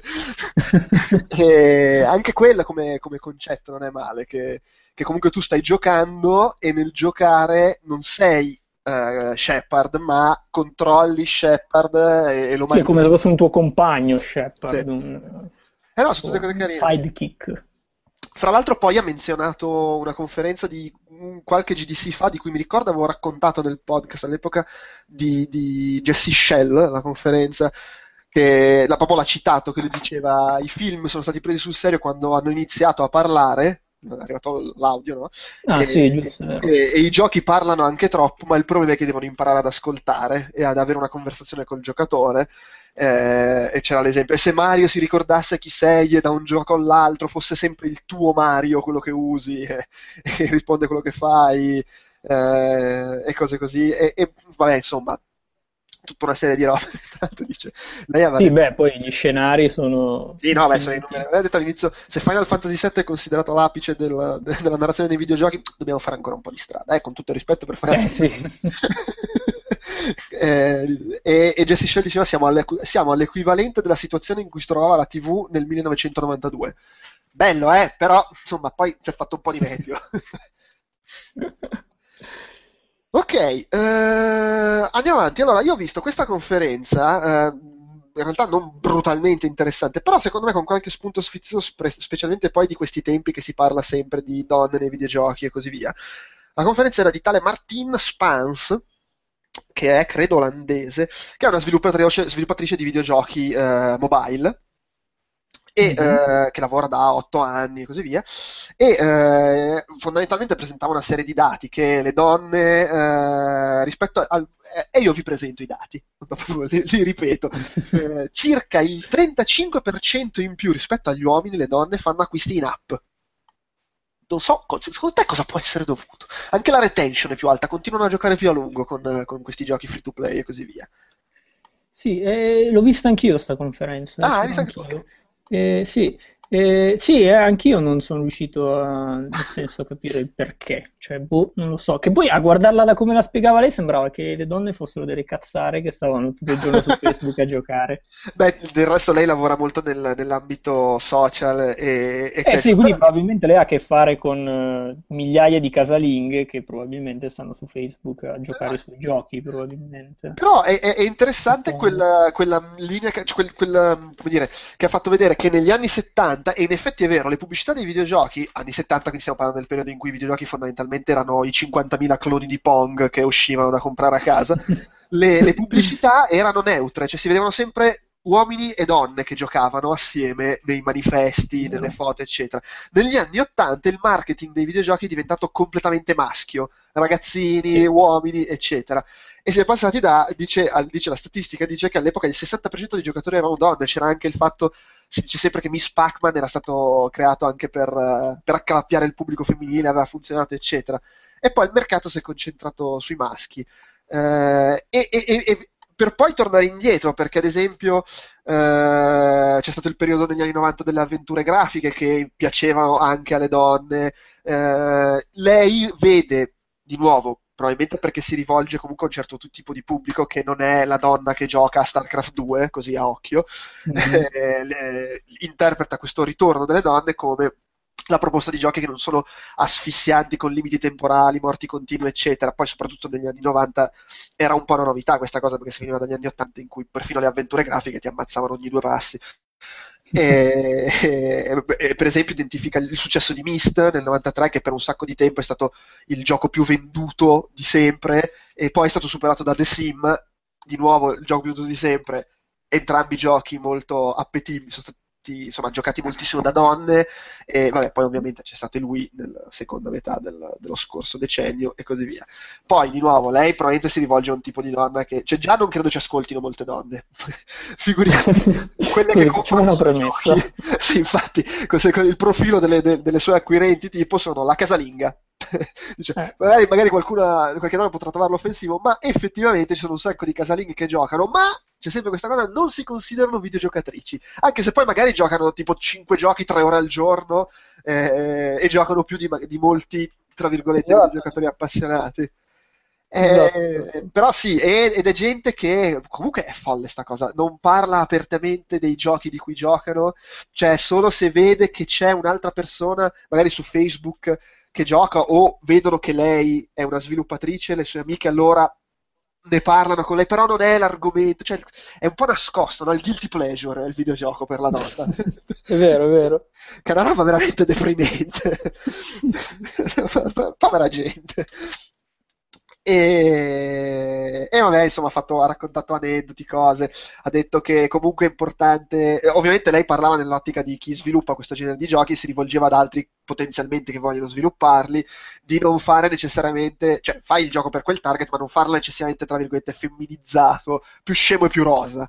Eh, tipo, eh, ha citato una- la pubblicità di una macchina eh, non, mi, non- non mi ricordo di che anni, però un- un'auto che proponeva due tipi di leva del cambio, quella manuale per lui Sì. e quella automatico per lei.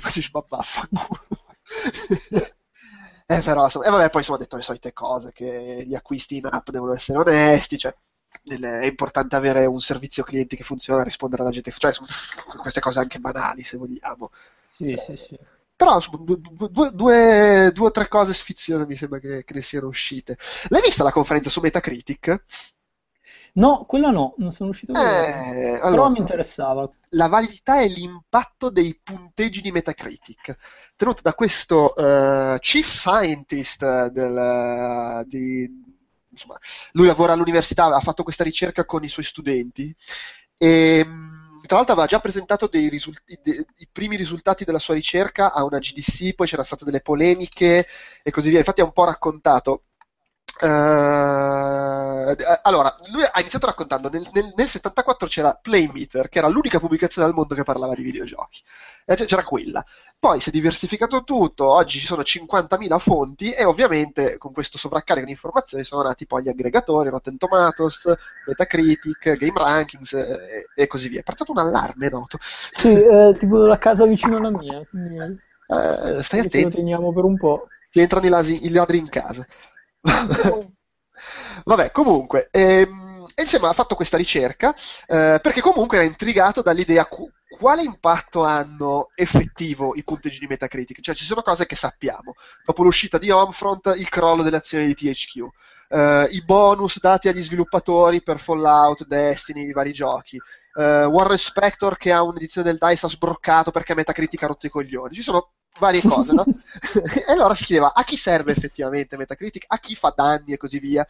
Eh, e dice, vabbè, di base per quello che è l'utente medio è uno strumento utile perché l'utente medio non è, dice noi appassionati che stiamo lì, leggiamo 800.000 siti e ci facciamo eh, noi la nostra media, le nostre opinioni. Facciamo Uno- la cultura, no? Eh, esatto. Eh,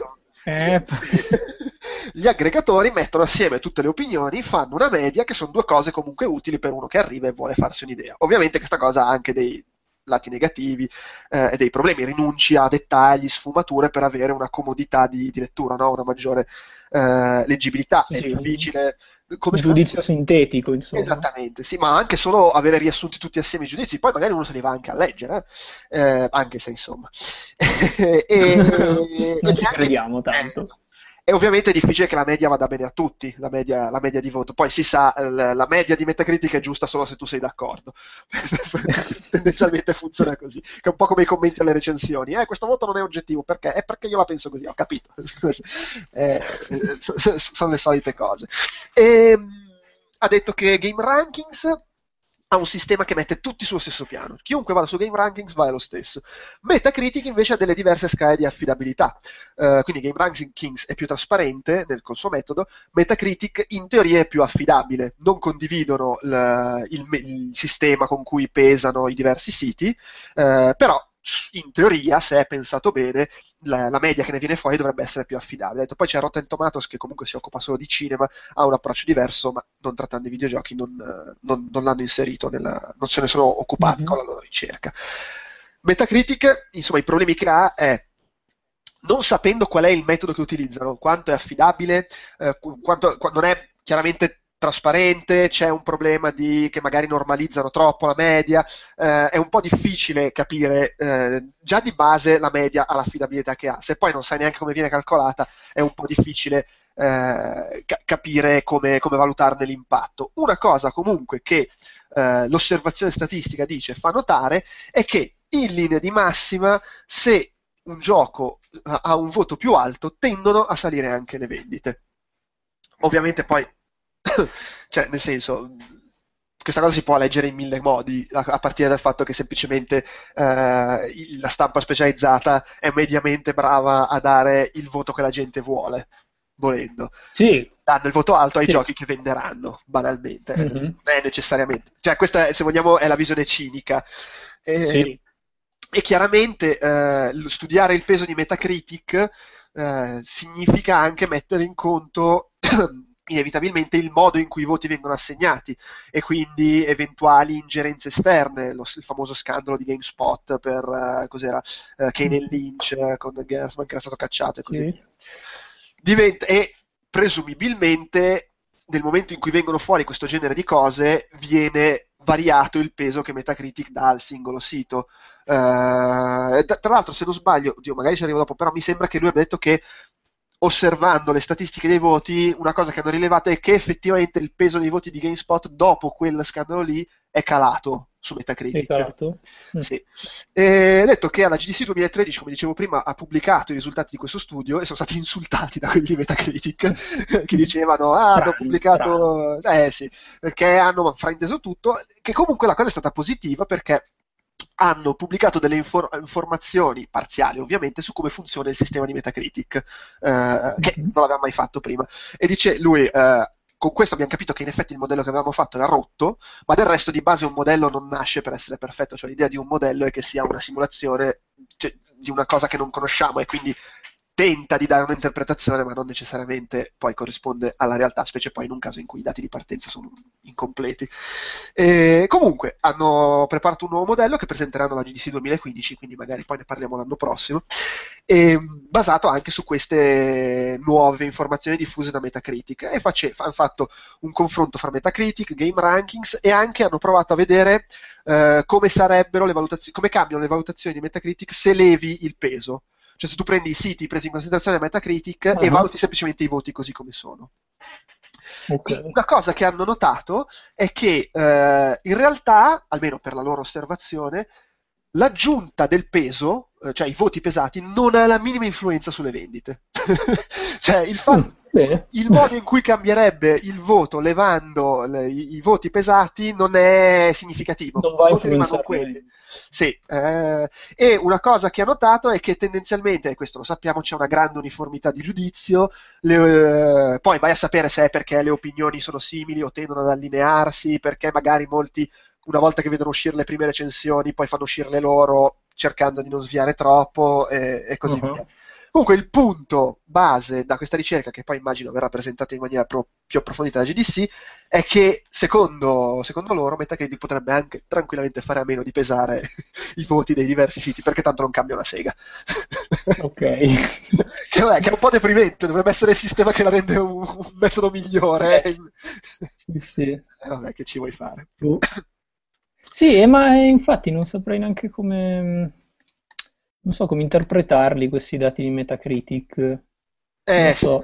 Eppure c'è, appunto, c'è tantissima gente che ci fa riferimento e poi vabbè ci sono i voti del, degli utenti che sono assolutamente senza senso in vabbè, alcuni beh. casi, quindi...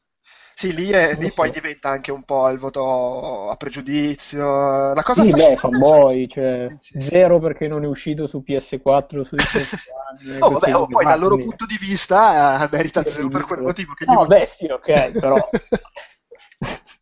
No, no, certo, sì. Allora, eh, l'ultima conferenza, così un po' mh, come dire, non su un gioco specifico, una cosa specifica, ma su un argomento, sorprendente, sorprendentemente, devo dire, molto sfiziosa, è stata una conferenza, non, tu non, non, vi hai assistito, quella sull'interior design, o sbaglio? Eh, ta ta ta, non lo so, potresti iniziare a parlarne Ok. poi magari ti dico se, se c'ero o Allora, no. era Dan Cox di Ubisoft Toronto, eh, lavora come level artist, quindi Ubisoft Toronto hanno lavorato sull'ultimo Splinter Cell, se non sbaglio. E in sostanza ha parlato di cosa? Del fatto che eh, ulti- lui fa, crea l- level artist, quindi fa la grafica no, per i livelli, quindi fa anche un po' level Mhm. design, eccetera. Ha fatto Blacklist e adesso sta lavorando su un progetto top secret. E dice: Io guardavo con mia moglie eh, questo canale ame- americano, suppongo, HGTV, che è interamente dedicato al- ai programmi sull'interior design. Sai quelle cose tipo ti trasformo l'appartamento, te lo rendo più Sì. figo, più bello, eccetera. E questi programmi che fanno vedere, spiegano i dettagli, come si combinano le cose, i motivi, i- tutti i ragionamenti sugli spazi, su come riempire gli spazi, le simmetrie, colori e così via.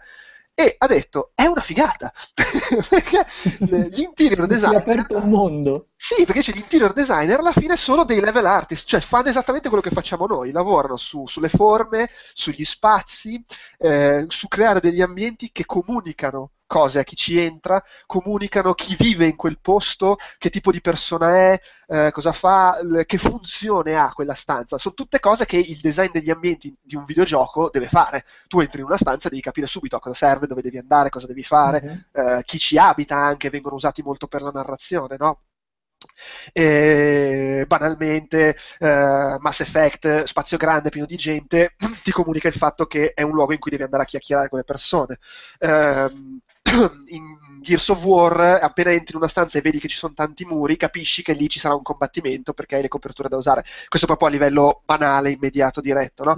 O Prince of Persia, quello, quello con la grafica cartone animato che aveva tutte le cose che si illuminavano per dirti dove dovevi andare. Mhm. E dice, Però non aveva il finale. come scusa? Ah, Però sì. non aveva il finale. e, e dice, guardare questo genere di trasmissioni, proprio lo consigliava ai suoi colleghi, mi ha aiutato a capire un sacco di cose che si possono applicare al design degli ambienti dei videogiochi.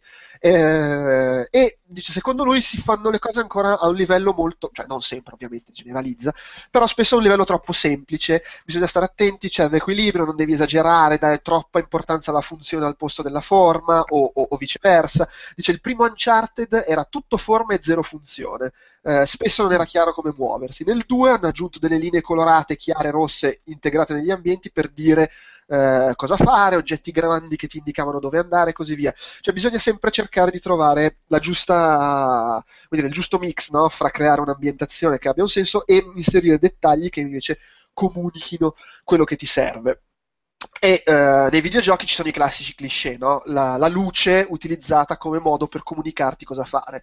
Banalmente, corridoio buio, luce in fondo, devo andare là. Cioè, proprio è la, è la cosa base. O magari il- il pass- lo scorrimano rosso, no? Che ti fa capire che devi seguire sì. quella strada. E, e quindi è importante usare tutti questi elementi che sono di nuovo gli elementi che usano l'interior desi- interior designer, il, il gioco di contrasti che ti guida gli occhi, ti fa capire i punti importanti. Se tu crei un contrasto eh, di colori, di luci, lo puoi usare per guidare in una direzione. Usare l'enfasi, Mirror's Edge lo fa, lo fa un sacco, che è tutto bianco e, e usa il rosso per guidarti no, negli ambienti. Mhm. Ehm, non solo per indicare al giocatore cosa deve fare, ma anche semplicemente per guidarne lo sguardo nell'osservare l'ambiente e comunicargli qualcosa a livello di narrazione o che so io. Eh, l'uso della simmetria o dell'asimmetria, di nuovo, a seconda di quello che vuoi fare, Eh, la ripetizione dei colori o di pattern di colori, eh, il ritmo, il modo in cui la, la presenza di elementi di colori variano muovendo lo sguardo dall'alto in basso, da sinistra a destra e così via, l'uso delle proporzioni, delle trasparenze. Eh, c'era l'esempio di eh, la stessa stanza, se trasformi in trasparenti diversi oggetti, non so, il, tav- il tavolino, la sedia, eccetera, ti dà l'impressione di essere più grossa. Uno spazio grande, se ci inserisci elementi pesanti, scuri, lo fa sembrare meno vuoto e meno enorme, anche se poi le dimensioni rimangono quelle. Tutte cose, devo dire, molto interessanti. Poi ovviamente da raccontare a voce è un po' diverso rispetto a vedere lui che ne parla mostrando anche le foto di queste cose. Però, di nuovo, spazi molto alti, non so, la- la- un magazzino con il soffitto altissimo, se tu a un certo punto piazzi una riga sulla parete o dei quadri o, o magari un asse di legno che taglia in due il soffitto, fermi lo sguardo a quel punto e quindi dà una sensazione di diversa di diverse dimensioni. Eh, ha citato la regola del 60-30-10, dove 60 è il colore dominante della stanza, 30 è un altro colore, 10 è un altro ancora, e li distribuisci secondo quel criterio. Insomma, ha fatto tanti esempi, ha fatto gli esempi anche di cose che sono state fatte in giochi come in Dishonored, che c'è un grandissimo lavoro sul design degli ambienti, ha fatto l'esempio di Splinter Cell perché ci ha lavorato lui, e ha fatto vedere le diverse fasi di sviluppo della raffineria, come hanno introdotto mano a mano mh, colori, luci, simmetrie, eccetera, per far capire al giocatore in maniera più più o meno inconscia che deve andare di qua o di là. Insomma, tante cose fighe, devo dire. Eh, fra l'altro, buona parte delle, delle conferenze hanno le, le, slide disponibili online, per cui magari poi nel post sul blog metto il link per chi è curioso e vuole andare a vederle, perché per alcune cose, obiettivamente, per esempio per questa, ha più senso guardare le foto e, e, e farsi anche un po' un'idea di quello di, di cui si sta parlando.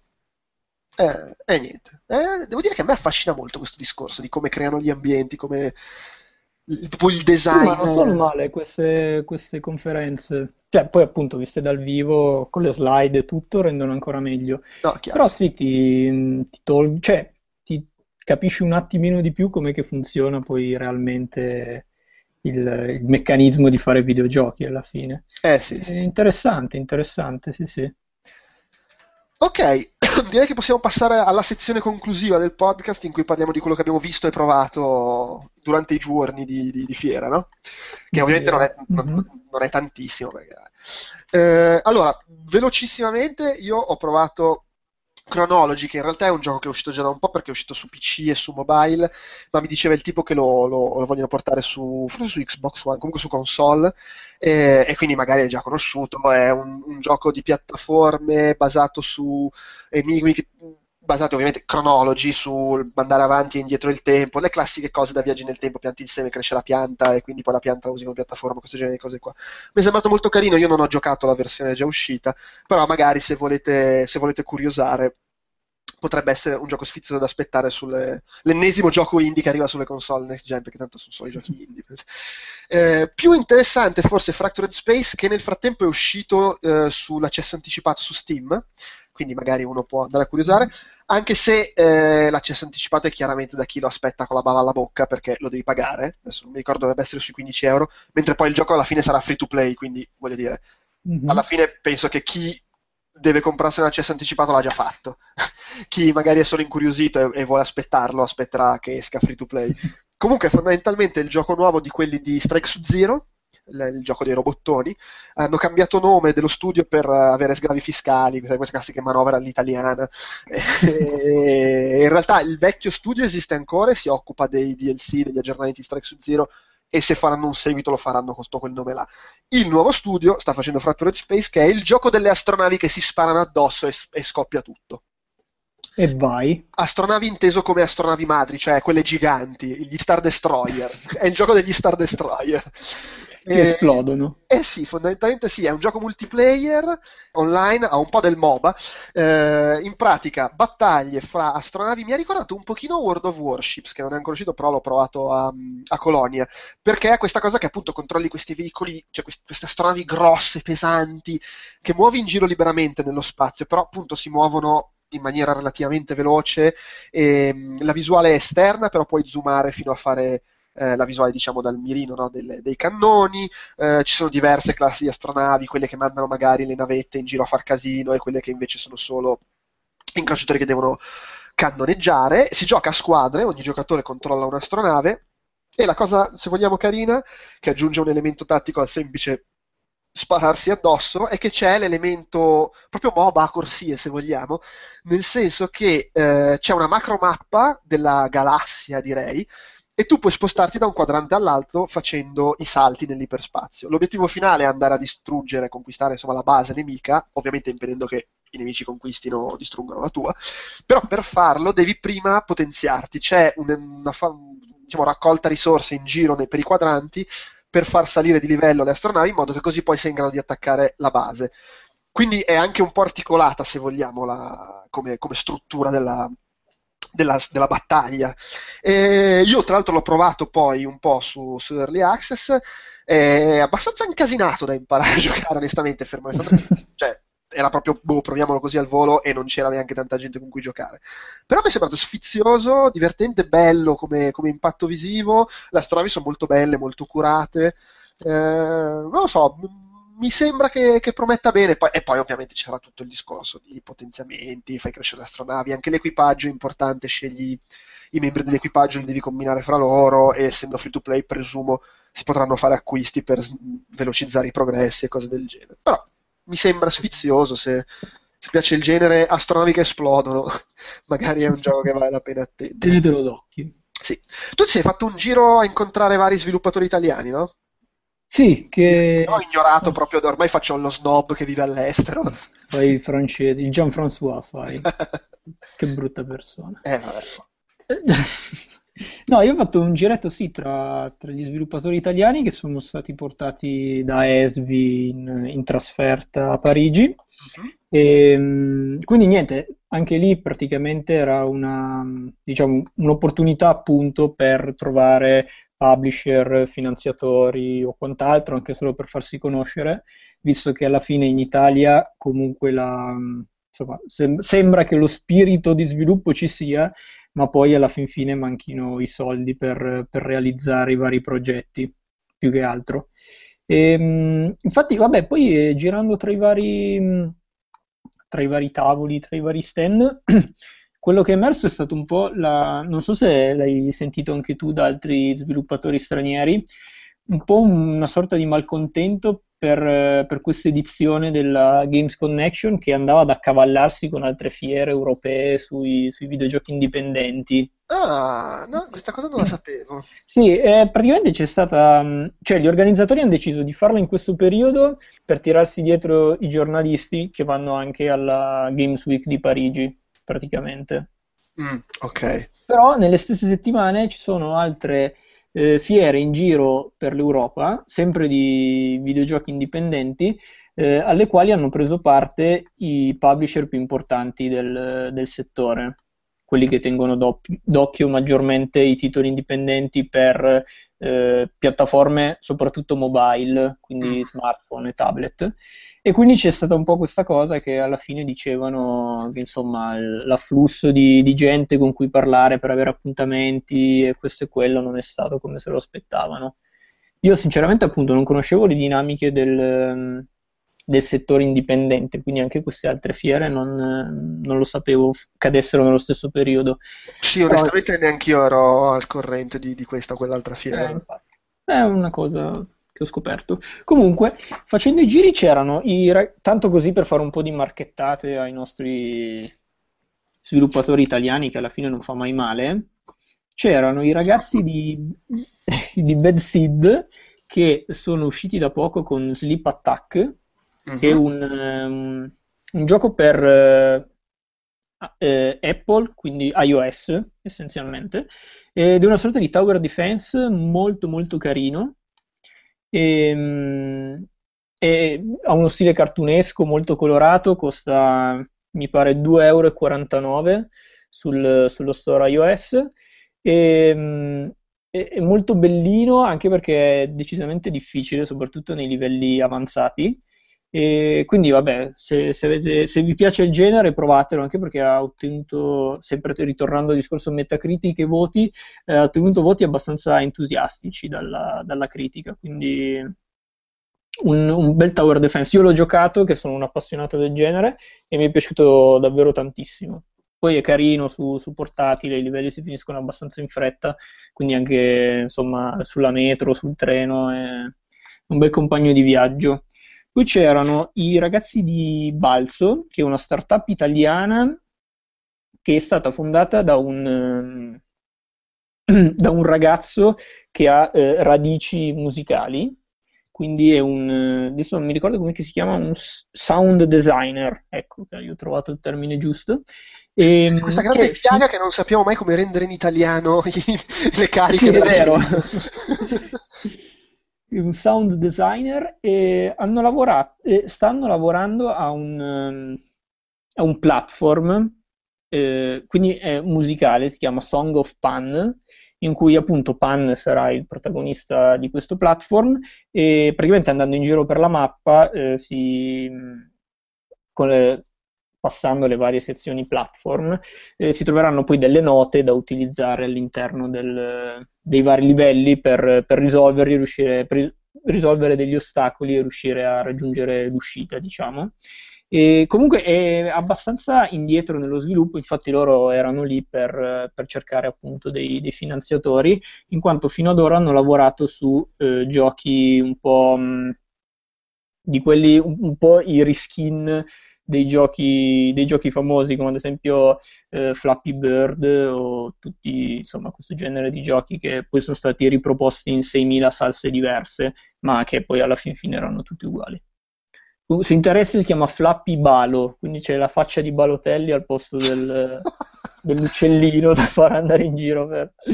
Vabbè. Poi ne ha fatto anche uno tipo su, su, Steven Seagal, con la versione tarocca di Steven Seagal, che si chiama Patty Combat, anche questo è uscito per iOS, quindi insomma, tutti questo genere di giochi. Poi c'era Indomitus Game, che ha um, Inverbis Virtus, che è questo um, videogioco interessante perché utilizzerai i comandi vocali, quindi è già su Steam come, come titolo. E, um, un gioco ad accesso anticipato. Adesso 15,99€. E, um, anche loro erano lì appunto per eh, trovare contatti all'interno del, dell'industria e, um, comunque è un gioco azione-avventure, io ho già provato l'anno scorso alla, come si chiama? alla Games Week di Milano, appunto, uh-huh. e fa l'utilizzo dei, dei, comandi vocali, è molto bello anche graficamente, è davvero fatto benissimo, e contando che appunto poi sono due ragazzi quelli, quelli, quelli che l'hanno sviluppato, quindi è un gioco decisamente ambizioso, ma che um, promette, promette tanto, quindi insomma speriamo che il processo di sviluppo continui senza intoppi fino alla release finale. Ma sta cosa, cioè, ultimamente stiamo uscendo dal, dal, da quella specie di bozzo in cui esiste solo Milestone. Eh sì, ma per fortuna direi. Eh, sì. appunto, cioè, le, le, idee ci sono, alla fine manca proprio il trovare il, il grano per, per farle andare avanti, perché eh, comunque... Okay cioè, anche per un discorso di pubblicazione, alla fine se ti fai self-publishing, comunque cioè, rinunci a tutta una serie di... Cioè, è vero che non paghi, mm. Però comunque alla fine devi farti il marketing da solo, che è una cosa decisamente impossibile rispetto ai grandi store online eh, che, che ci sono. Quindi i contatti servono. Il problema è che appunto in Italia mancano società di publishing di videogiochi che siano interessati a progetti indie. Eh no, certo, sì. Quindi eh, insomma inevitabile rivolgersi all'estero. E poi per ultimo c'erano i ragazzi di Forge Replay. Mm-hmm.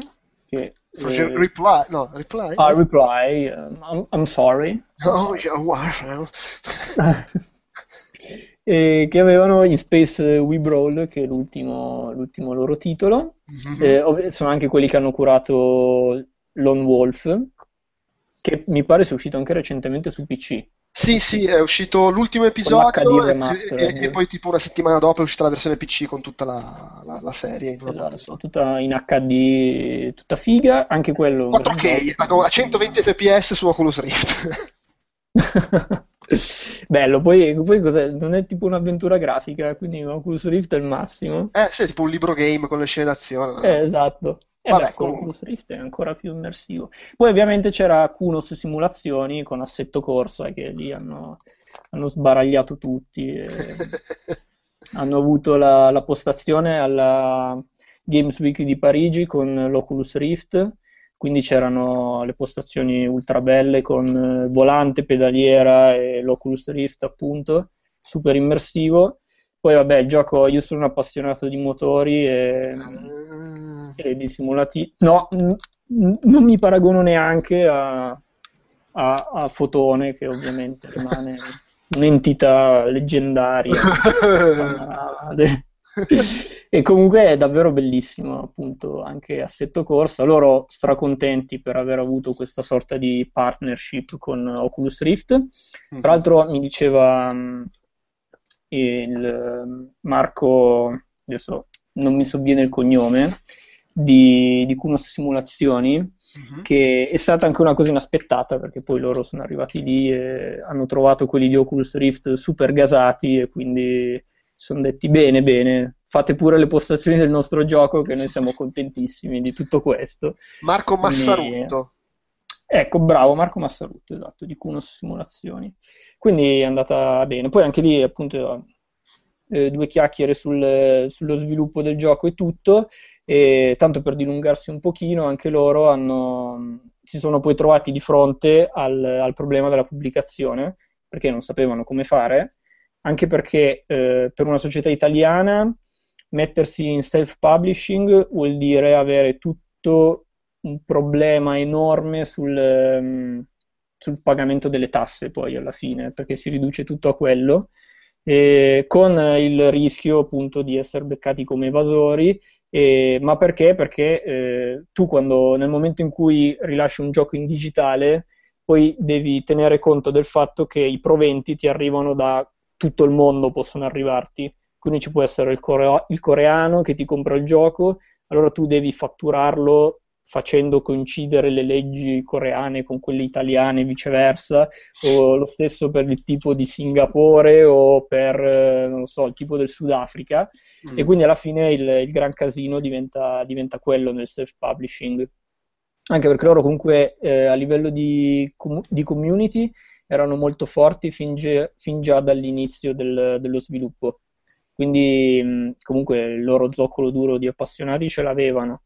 E però poi tutti questi problemi, tra virgolette, logistici per, eh, per quanto riguarda i revenue e la- tutta la gestione dei, dei guadagni, alla fine li hanno fatto propendere per, eh, per l'opzione Steam, Mm. che eh, si è poi rivelata la scelta migliore perché, soprattutto in fase di early access, perché gli ha permesso di fare una cosa che loro da soli non sarebbero mai riusciti a fare, ovvero quella di vendere il gioco in anticipo rispetto alla release, eh, rendendo i giocatori coscienti del fatto che il gioco non era ancora finito, perché se poi lo mettevano così eh, in vendita, sicuramente ci sarebbero stati i soliti che l'avrebbero comprato e avrebbero detto ma questo è una merda perché mancano 10.000 cose. Invece col fatto che è in early access si sa che è in sviluppo, che le future arriveranno nel, nel tempo, le macchine arriveranno, i tracciati arriveranno, quindi gli hanno permesso comunque di essere un po' più tranquilli e sereni nella gestione del, del lancio di assetto corsa. Tra l'altro poi la versione 1.0, se non è arrivata in questi giorni, starà arrivando, mi pare. Adesso Mm. controllo su Steam. Però comunque appunto il gioco è, è già fuori, quindi ottimo. Sì, sì, è- comunque è uscita la, la, la, la- com'è, la candidate, la release Esatto, candidate. Candidate. Ok, ottimo. Sì, il 15 ottobre, quindi Sì, sì, sì. a quel punto è la versione 1.0, quindi è Mhm. come se fosse la versione finale. Comunque sì, è stato interessante cambiarci- scambiarci quattro chiacchiere proprio anche per sapere un attimino come funziona, anche perché loro hanno avuto una risonanza comunque grandissima perché hanno avuto pareri favorevoli praticamente dagli Stati Uniti fino a, in tutta Europa, in, in Inghilterra e tutto, quindi comunque è stato interessante parlare anche con loro di questo aspetto, che Eh, appunto molto spesso uno non sa come funziona poi alla fine le cose e poi i problemi sono quelli per lo sviluppo in Italia. No, vabbè, certo, sì, sì. Ok, eh, io ho provato per la prima volta Nero, non so se tu hai avuto modo di incontrarlo Nero. Io Nero l'ho provato a Los Angeles al- Ah. alle 3. Credo Sì, questa fosse una demo più avanzata. Alle 3 era allo stand Xbox, giusto? Sì, tra gli Xbox. eh, Ok, quindi era- sarà stata la versione per Xbox One, presumo. Sì, sì, sì, sì, sì. Vabbè, questo era su PC, però alla fine immagino il gioco sia identico. Mhm. Fra l'altro mi dicevano che avevano, in pratica era, era su un laptop da battaglia, però non, non Mhm. potevano attaccarlo alla corrente e quindi senza corrente il laptop andava a metà della potenza e aveva dovuto disattivare effetti, robe, poi non che sia un problema, si sa che queste versioni da, da fiera sono sempre incomplete. Come ti è parso? A me è sembrato s- simpatico, però insomma niente di travolgente, non so come, come altro Sì, descrivere. anche... Cioè, alla fine è sto gioco in prima persona, va in giro, è molto d'atmosfera, perché indubbiamente c'è sto mondo strano, sti enigmetti ambientali, segreti, sparsi in giro. È anche un po' un gioco che probabilmente devi metterti lì e giocartelo con calma, è un po' più a lungo che 20 minuti Sì, col la casino, il fiera. tipo che ti diceva vai di Sì. qua, vai di là. Eh, Però, boh, è- sarei curioso di vedere come sono le ambientazioni più avanti, perché io ho visto solo questa specie di foresta iniziale con le grotte. e così. Esatto, e figurati quella che ho visto anch'io, che Eh, l'avevo infatti. appena annunciato, quindi... Ah, sono, son- son curioso, perché poi alla fine... Sì, perché comunque è accattivante a livello visivo. Sì, sì, sì. Beh, poi è un genere di gioco che alla fine tende a piacermi a me, le avventure in prima persona. Così. Mhm. Eh, sarei curioso di vedere anche come si evolvono un po' i puzzle, perché alla fine i puzzle che ho visto sono tutti abbastanza semplici. Ruota la cosa, lancia l'oggettino. Sì, tutte cose elementari, sì, sì, sì. Bisogna Però vedere poi appunto, come, come sono più articolati. C'è del potenziale, però vedremo come si sviluppa. vedremo. Vedremo. Peraltro come uscita sai più o meno quando... Onestamente non ne ho idea. Ah, ok. Mi, mi aspetterei l'anno prossimo, però sto veramente sparando a caso, per cui non, Mhm. non saprei. Vabbè, ultima cosa, l- io ho provato l- i due visori, eh, realtà virtuale di cui abbiamo parlato prima, perché ho provato il, il Samsung, eh, Gear VR, come cavolo si chiama, eh, perché c'era eh, Climax, che sono quelli che hanno sviluppato ehm, quell'Assassin's Creed cinese, che credo fosse un gioco per il web, eh, o forse era un DLC. Non ne ho Eh, idea. Assassin's Creed. mm, cercando allora, se cerco Assassin's Creed, Assassin's Creed Chronicles 2 punti China, Ok. è un gioco scaricabile per Xbox One, PlayStation 4 e PC, incluso nel Season Pass di Unity. Sì, quindi è il Eh, primo DLC praticamente. sì, sì, però è un gioco tipo di quelli 2, 2D con grafica 3D. Un Sì, sì, sì, sì. Mhm. Ehm, vabbè, insomma, loro hanno sviluppato questo, adesso stanno sviluppando, cioè fra le varie cose su cui stanno lavorando c'era questo gioco per eh, il, il Samsung VR e volevano farmelo vedere e di conseguenza ho provato anche il Samsung VR. Il gioco era una roba molto molto semplice, era fondamentalmente un tiro a segno eh, ambientato nella seconda guerra mondiale, cioè hai la Mm. torretta e spari agli aerei che passano, niente di che. Anche se è stato divertente perché ho messo sul visore sono partito e mi ha detto eh, seleziona l'opzione lì, ma non vedo niente, eh, devi girarti, messo- era, era dietro di me. Sei dietro la schiena. cioè. Eh, eh, però vabbè, più Ma al interessante... di là del gioco, aspetta. Esatto, sì, il visore. Allora, praticamente è questa specie di... eh, allora, non era... Ovviamente era un prototipo, non era quello rifinitissimo, definitivo. Mhm. Comunque è questa specie di visore, devo dire, rispetto, chiaramente rispetto ad Oculus e a Morpheus, il vantaggio che ha è che è portatile. È leggerissimo, non c'ha cavi fra le balle, è una roba che tu metti e usi, punto, dovunque sei. Mhm. Poi è da vedere la batteria come si diverte, però quello è un altro discorso. Eh sì. E di suo è Ma com'è? È leggero, comodo? Ah, molto leggero, devo dire comodo, senza particolari problemi, ha la presa per le cuffie, eh, Uh-huh. oppure usi gli altoparlantini del, del telefono, perché poi ci si infila in Ok. telefono. E, mh, ha su un lato questa- questo micro touchpad, eh, che quindi tu puoi usare per selezionare menu, cose del genere, ovviamente, perché poi, eh, o per sparare, perché ad esempio in quel gioco lì, essendo un tiro a segno, tu muovendo la testa muovevi l'inquadratura e però dovevi premere qualcosa per sparare. Eh, chiaramente puoi uh, utilizzare un pad. Mi- adesso lì mi avevano fatto usare un pad di quelli Bluetooth, no? Ce ne sono 50.000 per Sì. Android e iOS. Però hai comunque questo touchpad con, col, col tastino sul lato eh, e Mhm. quindi se magari il gioco lo richiede lo puoi usare anche per quello. Ehm, al di là di quello, fondamentalmente è quello, cioè è, è questo casco, tu ci metti casco, insomma, questi occhialoni, ci infili dentro il telefono. Da quello che ho capito, la tecnologia dentro al casco eh, è relativa, è più che altro è... E il fatto è che non spiegano, cioè non te lo dicono poi di fatto cosa dentro, quindi mi, mi risulta un po' difficile. Sicuramente c'è, c'è il touchpad, non so poi quanto faccia per aiutare il, il Galaxy a visualizzare la roba. Il, è il Galaxy eh, Tab, no, il Galaxy Tab, no, il Galaxy Note 4, no, il Galaxy Tab 4, non mi ricordo più. Beh, comunque è un Galaxy. As- Mhm. Aspetta, Samsung VR, cos'è che ci metti dentro? Il, il, dillo, dai, secondo me lo sai. No, la- ci si mette il Galaxy Note 4. E- Ma quindi c'ha il, il caschetto in sé ha dei sensori per LED tracking, no? Allora, credo di sì, credo li abbia. Ok. Cioè, fondamentalmente credo che quello che faccia il casco sia crearti il visore in cui tu inserisci il coso, avere il, Mhm. il touchpad e qualche comando e avere i sensori per il tracking, fonda- Ok. che però probabilmente sfruttano anche il giroscopio del, del- del telefono. Del Cioè, telefono. però ovviamente sono mie supposizioni. In pratica è come mettersi una maschera da sci, cioè gli occhiali da sciatore, Sì. in cui, in cui tu infili dentro il telefono, il, il Galaxy Note 4, e, e c'è proprio, è, è- è- molto semplice lo metti dentro, colleghi, cioè, si, si attacca alla presa USB e fine, cioè poi funziona. Eh, la grafica, almeno di quel gioco, poi bisogna vedere gli altri giochi, è comunque da gioco mobile, anche perché poi vale, se- vale sempre il, il discorso che deve renderizzare due volte la roba, quindi non ti puoi aspettare che girino il top dei giochi che, vedre- che vedrai su- sul Galaxy Note 4 per forza, perché devono andare il doppio. Eh, però, boh, cioè, secondo me non è, non è malaccio per quello che vuole essere, ovviamente. Mi chiedo quale possa essere il pubblico di sta roba. Magari può avere senso per guardare i film, non lo so. Sai, uno viaggia, si mette quello il film se lo gode di più.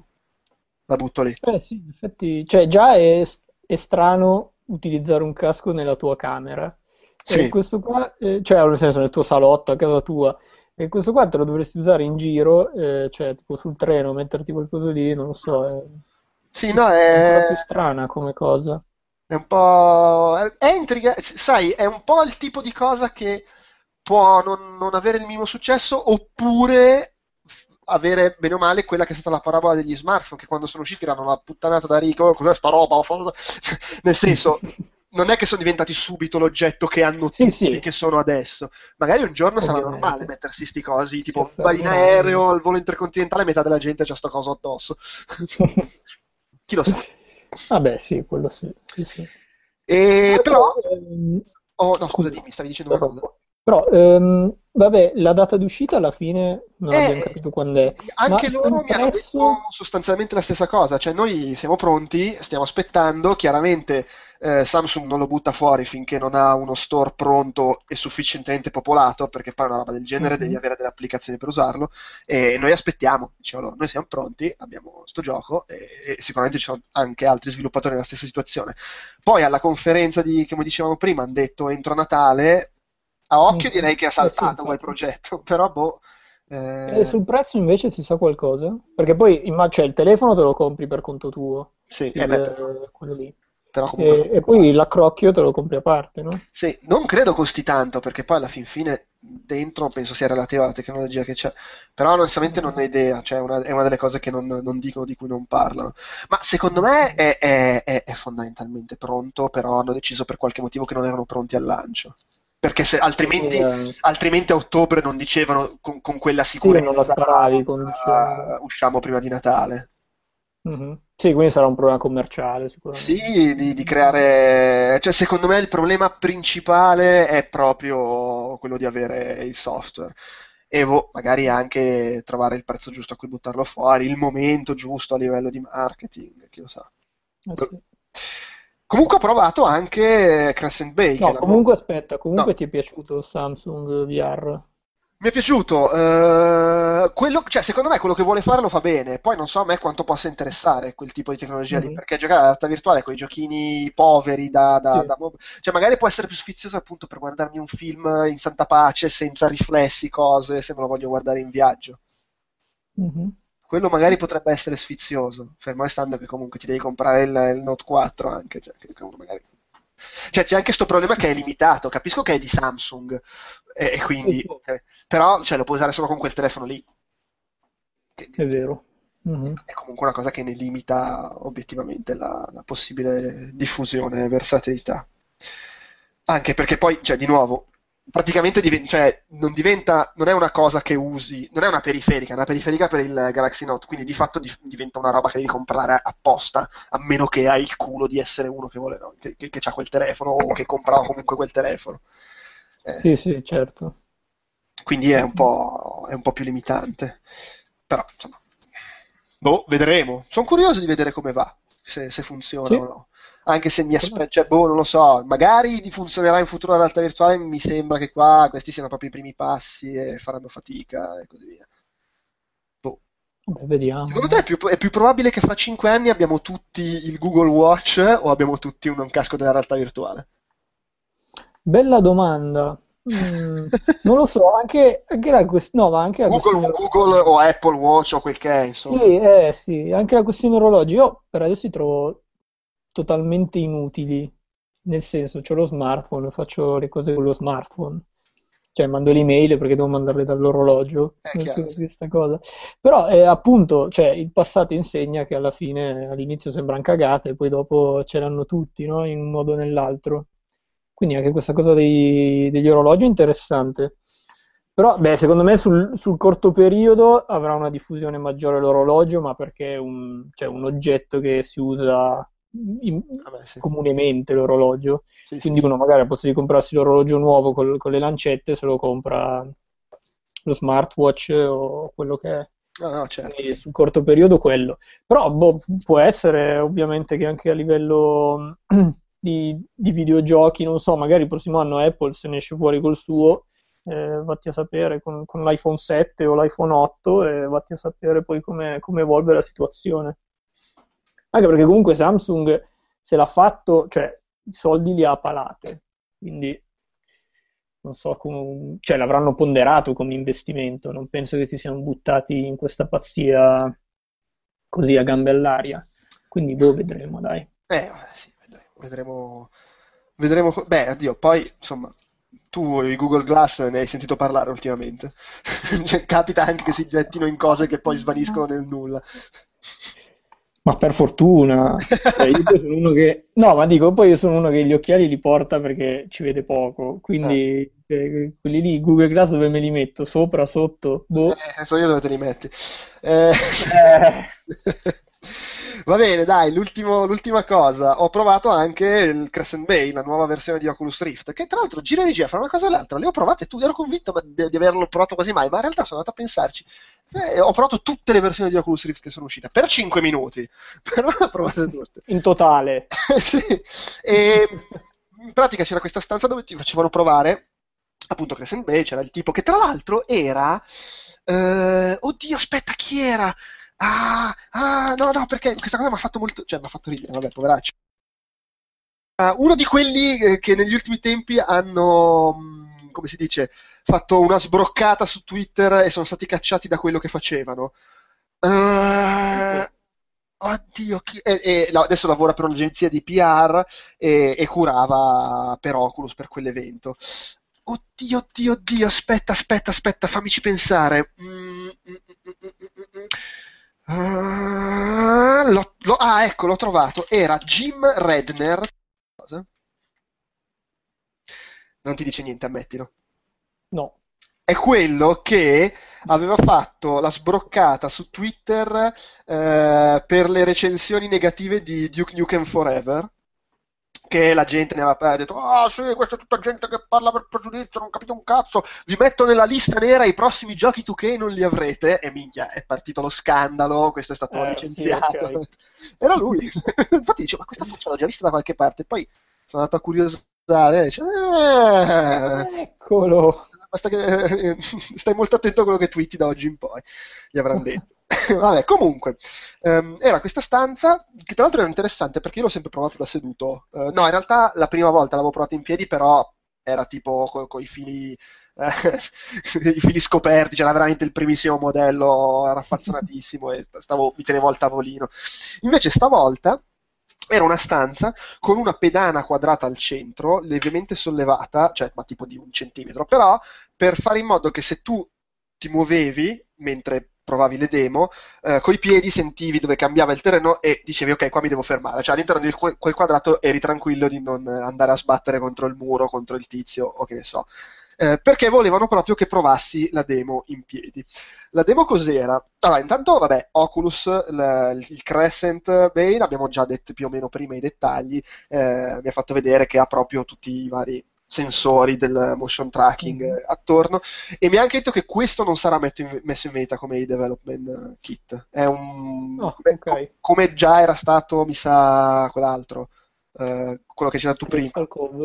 Eh, esatto, mi sa che anche quello, è- cioè i, i- i development kit mettono in vendita, questi sono i modelli Sì, sì, e queste sono delle, delle soluzioni intermedie tra Esatto, un dev sì. kit e un altro, praticamente. E comunque la, la cosa che si provava erano, adesso non me ne ricordo tutto onestamente perché sono passati quasi due mesi, però erano 5 o 6 demo brevi in cui tu ti trovavi dentro a questi ambienti che si muovevano, in cui succedevano cose e vabbè, ovviamente mi veniva da spostarmi, andare a sinistra, andare a destra, in basso, in alto, guardare le cose, muovere la mano per toccarle e così via. C'era un- per esempio c'era una stanza enorme di museo alla Jurassic Park, tutto distrutto e come si dice, e dopo un po' arrivava il tirannosauro che camminava, mi guardava, andava via, enorme. C'era l'ultima, era una scena tipo mega sparatoria di fantascienza per le strade con macchine che esplodono, proiettili che mi passano attorno al rallentatore. Queste le cose più tradizionali, spettacolari, se vogliamo. Poi c'era una Mhm. demo su un pianeta con davanti un alieno che mi guardava, mi parlava in una qualche lingua e se io muovevo la testa, lui mi seguiva con la testa e con lo sguardo. Eh, poi cos'altro? Inquietante, però. È abbastanza, sì. Poi c'era, c'era una specie di SimCity, cioè mappa vista dall'alto con grafica un po' alla Godus, cioè stilizzata, e Sì. con eh, le macchinine, gli omini che si muovevano, molto molto carino perché poi ti abbassi con lo sguardo, vai a guardare fra i palazzi, le cose. È un po' il discorso che dicevamo prima del gioco di piattaforme, che sulle prime non ti viene da pensare che una roba in terza persona sia figa, in realtà è molto figo e mi immagino come molto bello un, un God Game, un gioco strategico, un Total War per dire, da giocare Sì. muovendoti in giro È per la figo, mappa. sì, sì. Eh, e, mm, poi cos'altro c'era? C'era questa roba dentro questa specie di sfera gigante con eh, cubi, no? Cioè tutto molto astratto che si muovevano ed è una di quelle che mi hanno dato più senso di vertigine, perché c'erano queste cose che si mi muovevano addosso, ma ero sostanzialmente nel, sospeso nel vuoto che mi muovevo. Un gran bel senso di, di vertigine, di presenza, come si diceva prima. E ce n'era un altro ambientato su dei tetti di una città tipo Blade Runner, e anche lì guardavo giù dal tetto e cagotto. Devo dire che le cose più impressionanti per me sono appunto il senso di vertigine, cioè no, io non soffro di vertigini, quindi non- cioè, forse non è corretto dire senso di vertigine, non è che stavo male, però proprio il senso di minchia, sono veramente in alto sopra qualcosa, eh, che ovviamente si rompe istantaneamente nel momento in cui muovendoti nel posto sbagliato passi attraverso, non lo so, una ringhiera o, o sei in piedi sul vuoto, però finché sei in piedi sul punto giusto è proprio molto molto figo. E, mh, quella cosa bellissima, e, sì, bello anche magari il tirannosauro e robe grosse che ti passano attorno, però boh, le trovo meno, meno, meno devastanti come impatto. Secondo me lì è molto forte se fai qualcosa di veramente, cioè tipo se ti ritrovi ai piedi di Godzilla, quello può essere un po' inquietante. In generale bello, funziona molto bene il motion tracking, cioè io proprio mi ruotavo su me stesso, mi abbassavo, come dicevo prima, su alcune cose mi sono messo a guardare sotto, di lato, nei piccoli dettagli, proprio senza notare cose rotte che non funzionavano, al di là del fatto ovviamente che se passo con, con il corpo attraverso un modello poligonale, ovviamente ci passo dentro. E, Mhm. e effettivamente è molto migliorata anche la percezione del- dei pixel dello schermo, per quanto comunque si vedano ancora, ma molto, molto meno anche solo rispetto al DK2. Cioè, comunque è, Mhm. è evidente il passo avanti del DK2, l'ho provato con, con Elite e lì proprio cioè, vedevo la grata. Eh, Sì, tutto, sì. tutto sommato qua si vedono, si vede che non è ancora definitivo, almeno nella speranza che in quello definitivo non si vedano, però no, è, è comunque già molto meglio. Poi vabbè, è Mhm. ovvio che va anche un po' a E la questione mh, delle cuffie integrate? Ah sì, eh, ci sono queste cuffiette, mh, tra virgolette, penzolanti lì sui lati, eh, beh, ottime, te le metti, non sono assolutamente Ah. scomode, e- ed è comunque una cosa ottima, perché non è un, Mhm. trapiccolo in più che ti devi mettere extra mentre hai davanti agli occhi uno schermo che non ti fa vedere nulla. Ah, però stavo pensando adesso mentre tu parlavi di Crescent Bay, cioè il fatto che comunque si vada a migliorare ad ogni, ad ogni prototipo porta con sé il fatto di, cioè l'utilizzo di tecnologie più avanzate e verosimilmente più costose. certo, sì. Quindi secondo te, cioè, prima o poi, nel senso, prima o poi si, si fermeranno perché sennò diventerà un oggetto, cioè, super figo ma super costoso che compreranno in 10 Beh, ma sai, però se- secondo me c'è anche il fatto che comunque è, è probabilmente un campo in cui sì, cioè ogni anno alla fine, cioè non è tanto che arrivano tecnologie più avanzate, ma è che diventano più accessibili. Cioè, il nuovo modello è più potente anche perché è calata di costo la tecnologia che gli serve. Probabilmente è una media fra le Mm. due cose, però credo che Eh, comunque sì, perché lo, abbiano... nel senso, stanno andando in- a un ritmo abbastanza sostenuto con i miglioramenti. Eh no, no, sì, indubbiamente. Che credo Cioè, che loro il, il DevKit 2 quanto tempo fa è arrivato? Poco tempo fa, se ci Ah, pensi. credo un anno fa, no? Un anno, credo Eh. siano- ormai sono uno all'anno praticamente, ma neanche, anzi anche meno, perché era, cos'era? Non era... Guarda, il primo proto- il prototipo con Doom 3 io l'ho provato alla Gamescom del 2012, quindi sono passati due anni Ok. e siamo già Mhm. E al, siamo già al terzo, al terzo, al prototipo. eh no, al quarto, perché ci sono stati, c'è stato il, il primo, poi il, il Crescent Cove, il, il DK2 e adesso c'è quest'altro. Eh sì, ok. Quindi sono, cioè, Mhm. quattro ne, ne hanno fatti. Sì, Mhm. tre nel giro di due anni, sì. Eh, esatto. Cioè, alla fine, nel senso, benissimo parlare di 120 fps, 8K, e tutto quel che volete, però alla fine, cioè, costerà anche un botto di soldi metterci tutta quella roba dentro. Cioè, secondo te quando è che uscirà il, il Rift? Eh, non lo so. Secondo me, secondo me non siamo lontanissimi. Cioè, non è una roba tipo fra cinque anni. Secondo me prima. Però non saprei. Cioè, l'anno prossimo mi sembra un po' presto. Ti sembra presto ancora come... Mm. Che può essere. Sì, sì. Vabbè, così. Vabbè, direi che, che abbiamo detto tutto. Abbiamo raccontato tutto quello che c'era da raccontare. Eh, grazie Mhm. per aver partecipato. Eh, Ma grazie a te per l'invito. e saluta il nostro pubblico. che mi ha sopportato per, per non so quanto, due ore che abbiamo registrato, un'ora e mezza. Eh, sì, due ore scarse, direi. Però è stato, è, è stato del tempo bellissimo. Va bene, allora ciao a tutti e Grazie buone per avermi feste. ospitato su Outcast. Ma È figurati. vero, buone feste a tutti. Ciao ciao. Ciao. Si chiude qui anche questo appuntamento con Outcast Reportage, l'ultimo reportage del 2014, un anno in cui per il secondo anno consecutivo siamo riusciti a produrre ben sei reportage, una cosa di cui sono molto contento perché insomma sono fra i nostri podcast più, più particolari e che ci distinguono maggiormente dalla squanfida concorrenza italiana.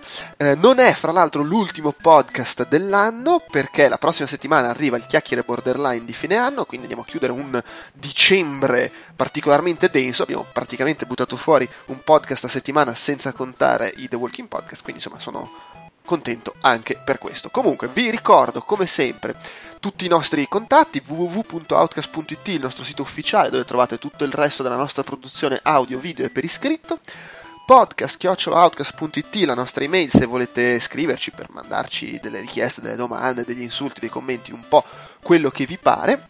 E poi ci trovate su Facebook e su Twitter cercandoci come Outcast Live, O-U-T-C-A-S-T-L-I-V-E. E credo che sia tutto, su Google Plus ci siamo, ma per modo di dire. Ehm, vi lascio ora a un segmentino conclusivo aggiuntivo e, e niente, basta. Ciao e grazie.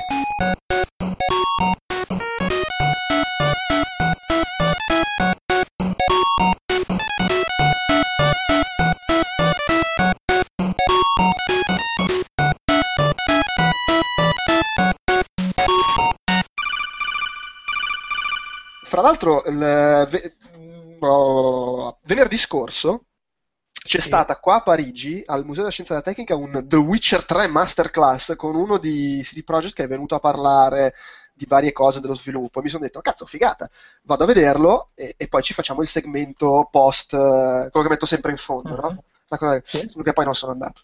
E quindi... Uh, In compenso mi sono accorto che abbiamo saltato una conferenza che oltretutto abbiamo visto tutte e due, eh, esatto. quella di Adam Borman di 2K Games, che lavora in 2K come lead gameplay designer. Mi viene a pensare che stia lavorando su Evolve, anche se in effetti non è scontato, perché vai a sapere, magari stanno facendo anche qualcos'altro. Oppure che, che cacchio fa? Ultimamente, a parte Evolve, vabbè, c'ha WWE NBA e che altro 2K? Poi, beh, 2K avrebbe Bioshock, però adesso con Irrational Games Eh no, infatti, sì. eh. boh, non si sa cosa, cosa ne faranno. Beh, c'è sempre XCOM, magari c'è anche... Però, Sì, però quello è XCOM. fatto da Firaxis, lui si è presentato come proprio di 2K, pro- Mm-mm. probabilmente sta lavorando su... Beh, però in effetti tecnicamente Evolve è fatto da Tartar... Che cacchio sta facendo questo? Vabbè, Vabbè, comunque, eh, vabbè, comunque lui ha detto di aver lavorato in realtà su una serie di giochi, nessuno di 2K tra l'altro, vero. riassunto, perché ha citato Gabriel Knight 3, addirittura, quindi è uno comunque che lavora da un po', eh, Tom- Tom Ra- Tomb Raider, per dirla giusta, per- senza specificare quale, pe- no, in realtà no, è l'ultimo, il, L'ultimo, sì. Il che va a confermare il fatto che c'è appena andato in 2K perché Tomb Raider era di, cioè, l'ha, l'ha- l'ha fatto per eh, Square, no? Sì. Sì, sì, sì, Crystal Dynamics. E poi ha lavorato su Force Unleashed 2, sui giochi di Matrix, su Indiana Jones Staff of King, sull'edizione speciale di Monkey Island, insomma, abbastanza, come dire, versatile come, come sviluppatore. E ha chiacchierato, dunque, il titolo della conferenza era controllare il caos e creare eh, com- dei combattimenti appassionanti, coinvolgenti nei giochi d'azione. Quindi, insomma, neanche facile deve essere, in effetti. E eh, ha iniziato mostrando un video di YouTube di un tizio che giocava a Tomb Raider, eh, a quello che, facendo quello che, dice lui, è il combattente più difficile di tutto il gioco e che lo affrontava proprio da, da gran signore, super ninja, cintura nera, spaccando tutto, usando tutti gli oggetti, eccetera. Dice che è figo guardare un, un filmato di uno che gioca un tuo gioco in una maniera così, come dire, efficiente e, e preparata, anche perché tendenzialmente mi viene da pensare che se è così bravo a giocarlo ci ha giocato parecchio, quindi anche in quello. E, e dice, secondo lui, il punto di creare dei giochi d'azione, di combattimento, è riuscire a creare dei sistemi di gioco in cui il giocatore si sente in controllo, sa come usare gli strumenti a disposizione e insomma si diverte ad affrontare un combattimento magari anche impegnativo e così via. Ehm, e diventa quindi importante che il giocatore sia in grado di imparare a usare gli strumenti che gli mette a disposizione, riconoscere i pattern, perché comunque ci sono sempre dei pattern, delle ripetizioni nei, nei giochi, e capire eh, a cosa dare la, la priorità. Eh, per fare questo, per rendere il gioco leggibile, banalmente si possono, eh, ci si può appoggiare sulle convenzioni di altri giochi simili. Eh, insomma, gli sparatutto, ci sono due o tre scuole, direi, di sparatutto, no? Ci, ci sono i sistemi di controllo alla Call of Duty, quelli alla Halo, e non è che si devi molto da quelle due scuole là. Eh sì. E... Però vabbè, ovviamente poi bisogna, devi anche adattare a quello che ti serve, per esempio in Gears of War che eh, hanno messo la, la corsa su, sul tasto, sul tasto A se non sbaglio. Sì, sì, sì, Eh, Sì, che poi è sempre un casino perché tu passi da un ogni volta che cambio gioco e, e- e- sono abituato a usare un tasto per fare una roba, in effetti mi manda completamente a mignotte e, morti su morti perché ma no, ma non, no, non, non va in copertura, ma vaffan. E vabbè. E, e dice, insomma, ha menzionato diverse cose, il fatto che in molti giochi, per esempio, non puoi cambiare l'arma mentre corri perché eh, ti serve il D-pad, perché c'è il- la croce direzionale per cambiare arma, ovviamente se stai correndo stai usando la croce direzionale, quindi o, o ti, ti sloghi il pollice o diventa Mm. difficile. E, ci sono, e ovviamente queste sono cose che decidi a seconda di quello che vuoi ottenere nel gioco. Cioè, alla fine penso sia una, cioè, penso è sicuramente una scelta consapevole quella di dire non voglio che nel mio gioco il giocatore eh, sia in grado, a meno di fare delle manovre ardite, di, di- di cambiare l'arma mentre sta correndo, oppure voglio che possa farlo, dipende un po' dal livello di, di, so, frenesia, di abilità che vuoi mettergli in mano. Suppongo. Eh, per, esempio, ci sono giochi come Call of Duty che ti permettono di cambiare l'arma eh, usando anche i tasti frontali, e a quel punto lo puoi fare anche mentre stai correndo, men- mentre in altri no- non puoi. Vabbè, alla fine ha detto anche un po' di cose ovvie, la telecamera deve essere fluida, muoversi bene, non si deve incastrare nel- negli elementi degli ambienti, che è sempre un po' il grande dramma dei giochi in terza persona. Eh, eh, e ha, ha detto, è una cosa interessante, il, mm, ovviamente la telecamera la gestisce a seconda de- delle necessità del gioco, e Mm. i giochi della serie Arkham hanno la telecamera di Asteroids, Sì, sì, è vero, è vero, giusto. è un po' folle come considerazione, ma in effetti hai questa telecamera un po' lontana che ti dà una visuale eh, globale e vedi Sì, dell'insieme che- del combattimento, poi puoi agganciare i nemici, tutte queste cose qua. eh sì, e c'hai proprio i nemici che ti sciamano addosso, tipo gli asteroidi. Eh sì, eh. Effettivamente è un po' quello. E, e invece negli sparatutto ci vuole una visuale più ristretta perché è proprio diverso il tipo di situazione, eh, si crea una situazione anche se vogliamo un po' più claustrofobica con gli attacchi che arrivano da, da fuori e li, devi, e li, devi, gestire e non devi avere quella visione invece di insieme che ti serve col sistema di gioco e di combattimento eh, degli Arkham. E poi ci sono tutta una serie di, di, di trucchetti, di strategie, dice per esempio nei vari Uncharted i nemici quando ti sparano ti fanno meno danni se non li stai inquadrando, che è una roba... Non so onestamente se ci avevo mai fatto caso a questa no, cosa. No, io no. Eh, però eh, effettivamente ha senso, cioè ti fanno male, il gioco ti avvisa che ti stanno facendo male, ma subisci meno danno rispetto a li stai inquadrando. Che ha senso perché poi magari non riesci a trovarli subito, sai, ti incasini con, uh, a girarli in quadratura eh, e così via. È un, è un, po', tipo l'elastico dei giochi di guida, sono quelle cose non proprio sì. realistiche che però alla fine magari contribuiscono a rendere tutto più divertente. Beh, ti lasciano il tempo di reagire alla fine. Però insomma ci sono tutta una serie di, piccoli, di piccole modifiche che magari tra virgolette rompono quello che è il meccanismo di base, ma vanno a rendere più eh, divertente, più, più, più, gradevole il gioco. Eh, cambi, non lo so, la, la, la velocità di, di, ricarica dell'arma, il, il, i danni che provoca, il, la, la, la, velocità anche proprio di fuoco a seconda delle situazioni, di quello che vuoi ottenere, proprio dei momenti magari quando stai facendo il cecchino e così via. Sono tutte robe importanti, così come è importante comunicare al giocatore con del feedback visivo, segnali su quello che sta per accadere, i nemici archetipici, cioè il classico... Eh, il nemico grosso che è quello che fa più male, il nemico piccolo che è quello più agile, queste, queste cose classiche. E poi è importante la coerenza. Se se, se, se il gioco ti insegna che eh, la corda ha un determinato utilizzo per la puoi lanciarti, poi ti puoi aggrappare per arrampicarti, devi stare attento poi a non mettere corde così a un po' a cazzo di cane in giro per gli ambienti, perché altrimenti poi il giocatore si aspetta di poterle usare, no? È il classico, le, le, tu mi crei un gioco in cui io sono abituato a poter andare dove voglio e poi mi piazzi il muro invisibile e mi girano i coglioni. Cioè, esatto. ci, ci deve essere insomma eh, una, una, forte coerenza. Sì, la coerenza di fondo. Eh beh, sì, sì. E, e poi appunto il discorso degli archetipi, le, le, le, il personaggio con la pistola spara, quello con la, la, la, mazza da baseball in mano tira le mazzate, proprio anche cose basiche. E, e dice, però possono capitare degli equivoci, non ha spiegato di preciso in che modo.